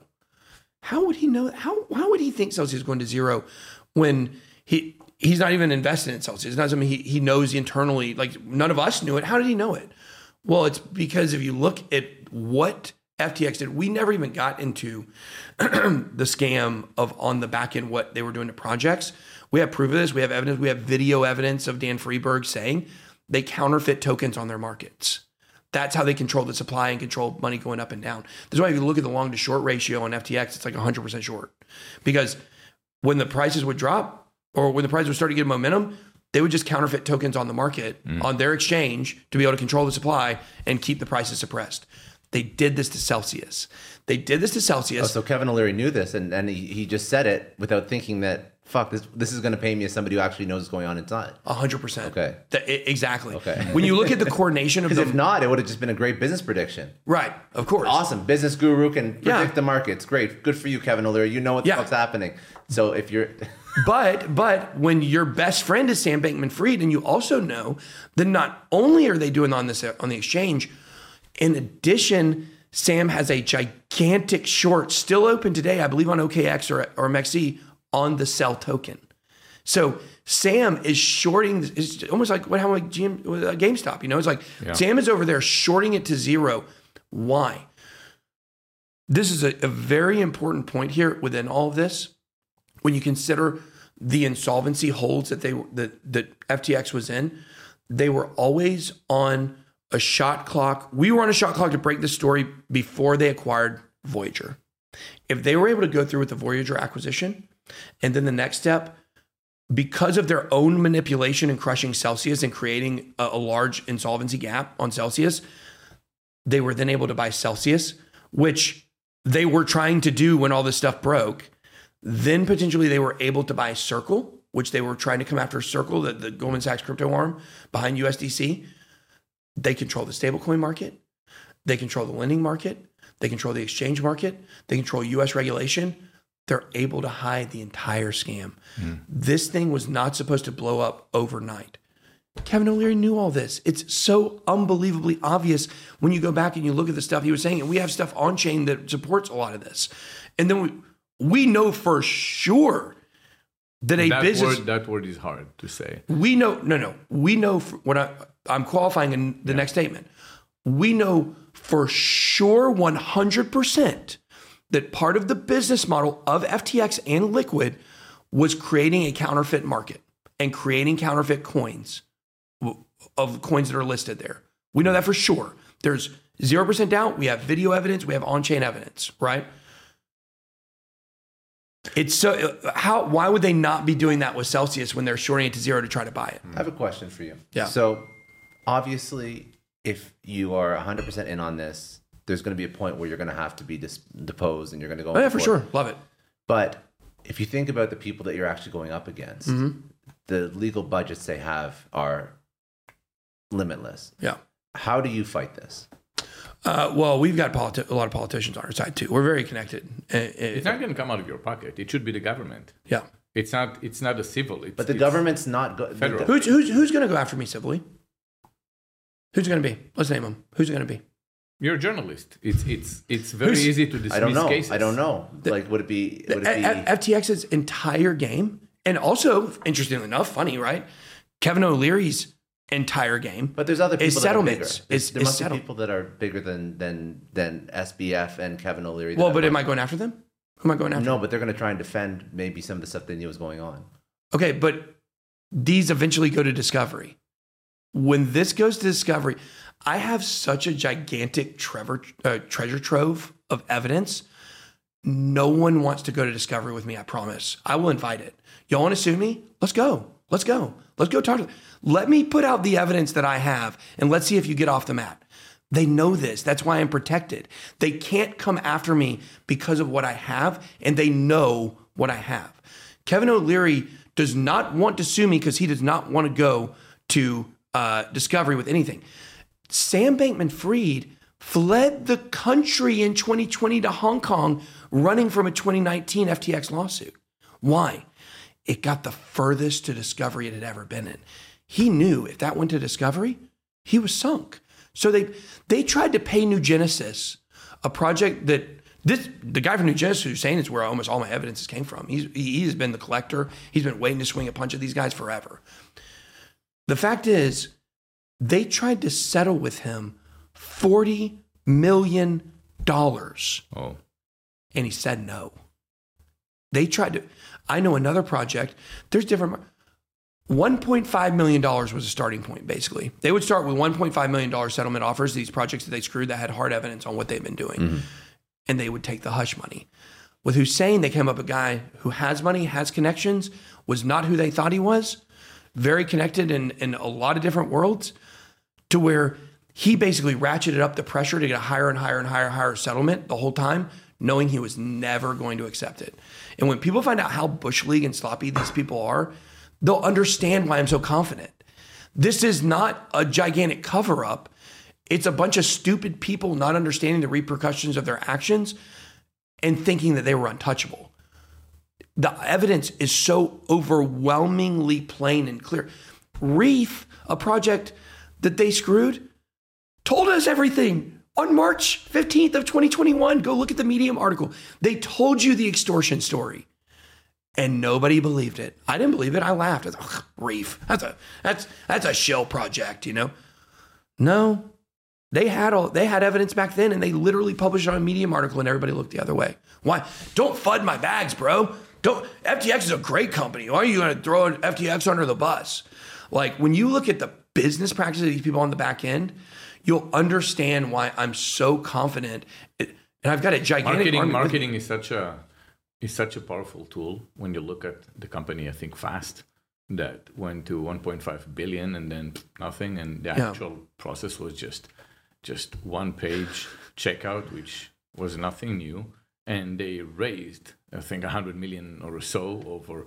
Just because they were always on the media, They had you a would three hundred see thousand them dollar again, per and- year um, revenue. It was like, like nothing. And they, they, what happened is when you keep seeing it again and again, it comes down to the rule of seven. If you see it seven times within a short period of time, it looks reliable. Yeah. So if you hear FTX, FTX, the Mm-hmm. arena, FTX, FTX everywhere, it's like now and then Brady and O'Leary and so on, and you know, it just, it just you, you won't believe it's, it's there, it's in front of your face. 100%. And I'm gonna Yep. steal, I'm gonna rig, I'm gonna do it all right there in front of your face, just because no one's gonna believe Yep. that it's gonna happen. And you ask the simple question: Why is it in the Bahamas? Why aren't you showing up in the United States? Why? Just the basic questions. Oh, I know why it was in the Bahamas for sure. I know the Well, literal reasons it was in the Bahamas. but- yeah. So that's that's Yeah. the power of marketing. Well, they well, you, do you know why it was in the Bahamas? Because the over the, the Bahamas. and I know that we, we, we talked to people. We've seen the evidence. They literally overlooked the, their securities commission in the Bahamas. Literally overlooked the capital requirements to start an exchange there in the Bahamas. They did not have to prove funds to Oh, open wow. up there. Wow. Yeah, why? Because they didn't have the funds. It was all fake money. And we haven't got into FTT and how they were able to use that token as a flywheel to be able to, to it heavily inflate the overall value of their company. But uh, you know, uh, what's the guy's name? Terry Duffy, I think. Uh, I can't remember the guy's exact name. He's he's the CEO of CME, which is another horrible company. But he did make some great points on, um, you know, Sam Bankman-Fried. He said when he met him, he he said he started talking to him and asking questions. He said he saw he was a fraud right away.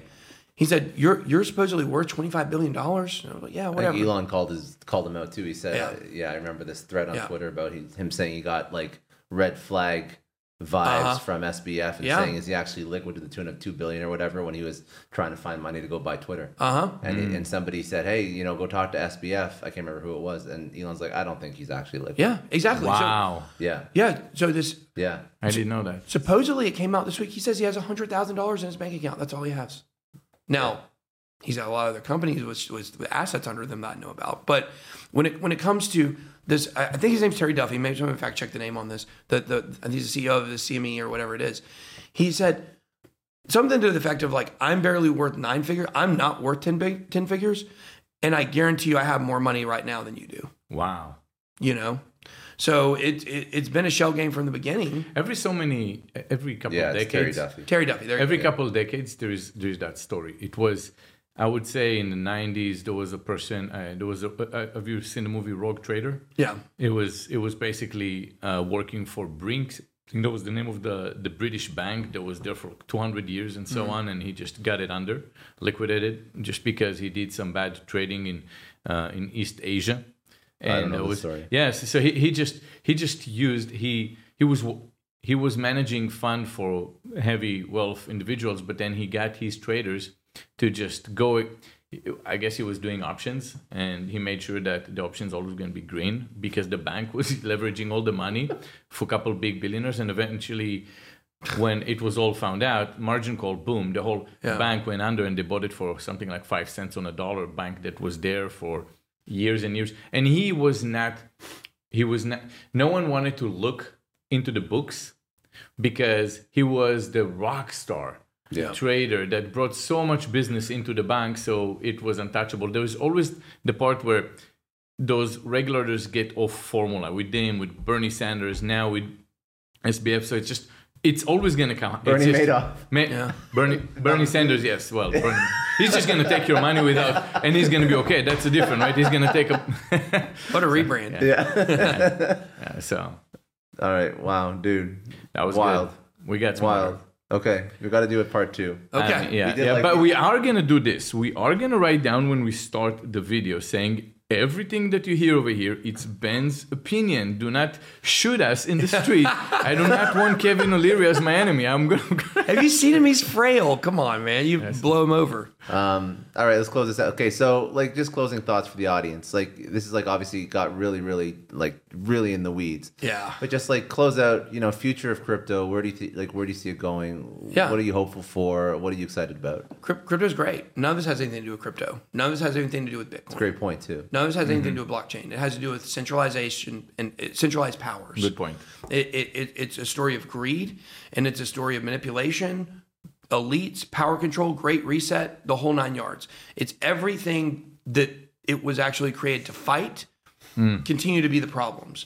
And so for me personally, I've always said this. I've always said, you know, you go back to what we were talking about the Catholic Church and the printing press and stuff. Like, you know, look, we're heading to a dark place in the world. I think a lot of people would agree with that and they see that. Things do swing back and forth. But the current trajectory, when you look at the WEF, when you look at, you know, power structures, elites, it's scary where things can go. I'm not going to be able to sit here and tell you that blockchain, crypto, Bitcoin, that they are going to save us. What I'll tell you is they're our only chance. If, if, if this new financial infrastructure does not work and does not is not able to restore privacy in our transactions, and we're able to get digital dollars and CBDCs to where every single thing you do can be tracked, you're, you're going to need a CPA. They're going to have all the information already in real time at all times. They know exactly how much you owe. They know when you buy something you can't afford. It's a very terrifying thing to think about. Maybe your opinion. They cut your ability off to spend money. It's very scary where the world is going. We have to have crypto. We have to weed out these bad actors. We have to weed out the stock market 2.0. Crypto is not traditional finance. If you are looking at this like you think this needs to turn into Wall Street, then you need to get out because we don't want you. Let me ask you: uh, if you had to choose Bitcoin or Ethereum, which one? You have to choose. Oh man, I look. Uh, I, I love Ethereum. I, I think Ethereum's great. I, I think eventually Cardano passes Ethereum. Um, it, it's just to me, it's a better infrastructure, and the way they built it is better. But in terms of investment, I, I do think Ethereum is a better investment. Not financial advice. Uh, the tokenomics of Ethereum are now superior to the tokenomics of Bitcoin because uh, until Bitcoin hits many, many, many, many uh, Bitcoin halving cycles down the road, the inflation rate of Bitcoin is going to be higher than the new inflation rate of Ethereum mm. based on the Ethereum merge. To me, I think the tokenomics are better. Bitcoin as sovereign money is better. Um, but right now, Bitcoin as digital gold I don't know. I actually kind of think Ethereum is better. But look, we, we love Bitcoin. Bitcoin started this entire space. We owe everything to the group. Uh, I believe the group of cypherpunks that created, um, you know, the, the moniker Satoshi Nakamoto and brought this. And, um, you know, Bitcoin will always have a gigantic place in the space. I believe Ethereum's market cap will eventually pass Bitcoin, and it, it has better things to offer because the tokenomics are superior now, and also when it comes to uh, decentralization, um, oh, excuse me, when it comes to a decentralized internet which Ethereum will be the basis for. I think a decentralized internet is a better, uh, you know, return on mm-hmm. investment than just digital gold. If that makes, makes sense. sense. Makes sense. Awesome. Do you have any one memorable part from this podcast? Memorable I do part. have. I'll, I'll, say mine. Okay, we spoke a lot. I feel like we're doing like about, a sharing. I will say. Now. I will say my my most memorable something you said that I've never thought about is when I ask you the question about uh, the metaverse and you said and i told you look they're going to create a better platform i said yeah but that's centralized your kids are screwed we're all screwed they know everything about uh-huh. us that probably was the biggest aha moment mm-hmm. in that in i'll that. give you mine um, I think the my favorite part is actually the thing you just said that none of the shit that we just spoke about for the past two hours has anything to do with crypto or mm-hmm. mm-hmm. Bitcoin or DeFi or blockchain or Web three. Good point. Which is like the, I think that's actually if anybody has listened this far, um, I really hope that that's what they take away. Yeah, yeah, I, I, hope so as well. I mean, yeah. the, the, the future is bright. We're going through a purge right now. We go through a purge every four years, though. This is nothing new that we've seen in crypto, and uh, you know this should not shake people's confidence in where this space is going. It should actually improve it. Cool. Thank you so much for being with us. That'll be number two. Awesome. Yeah, Thank you. Thank you, man. I appreciate you a lot.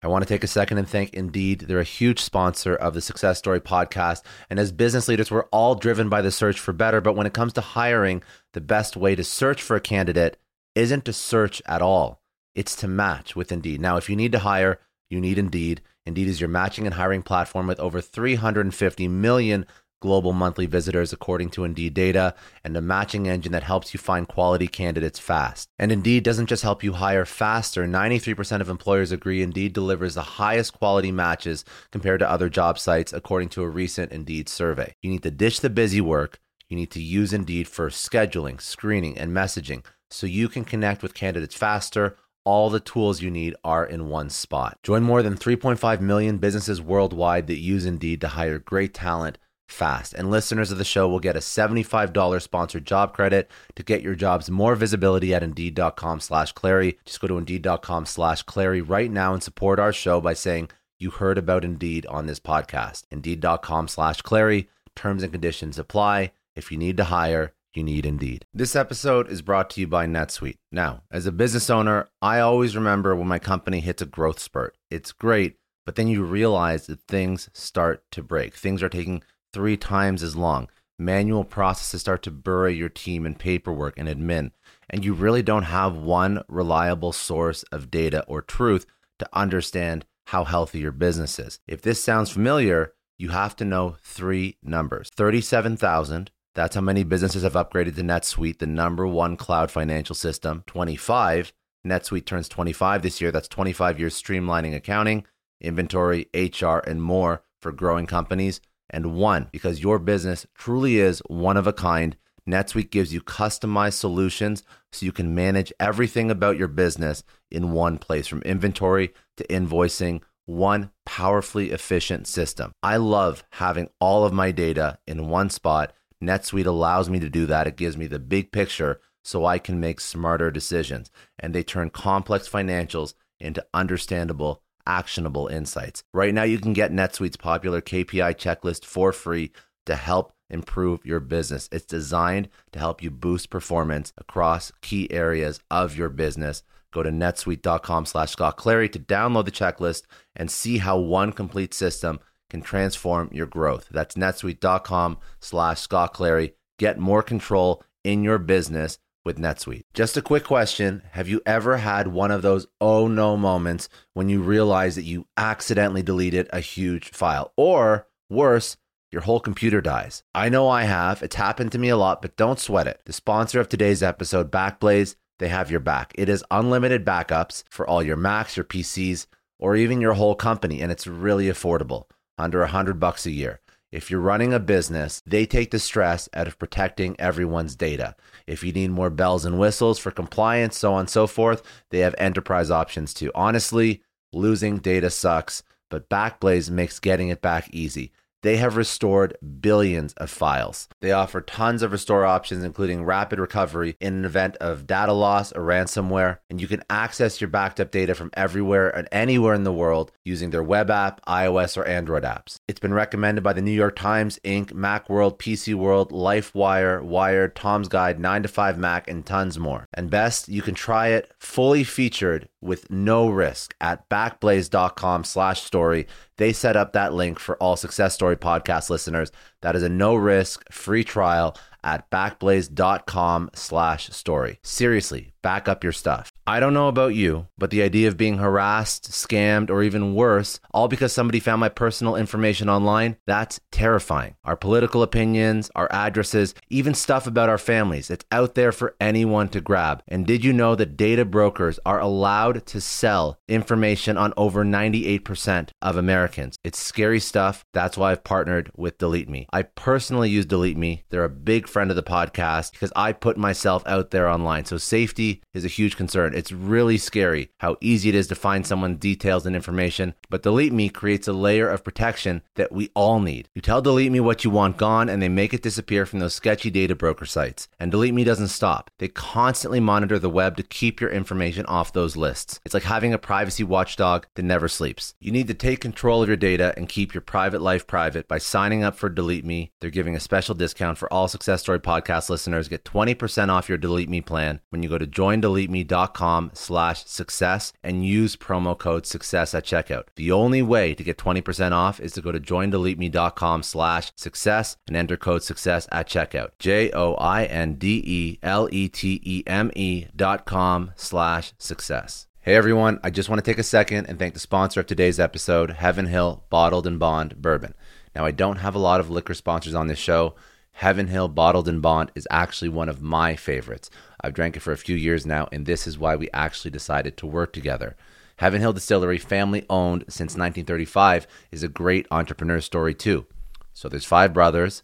They filled their first whiskey barrels back in 1935, and their legacy still lives on today. Heaven Hill Bottled and Bond is aged over seven years. That's three more than required by the Bottled and Bond Act of 1897. This means the best quality, the best purity, and the best consistency. This is not just average bourbon. It's the winner of the double gold medals at multiple 2023 World Spirits competitions, and they've won the very prestigious Triple Still Award. It's a very big deal in the liquor and bourbon world.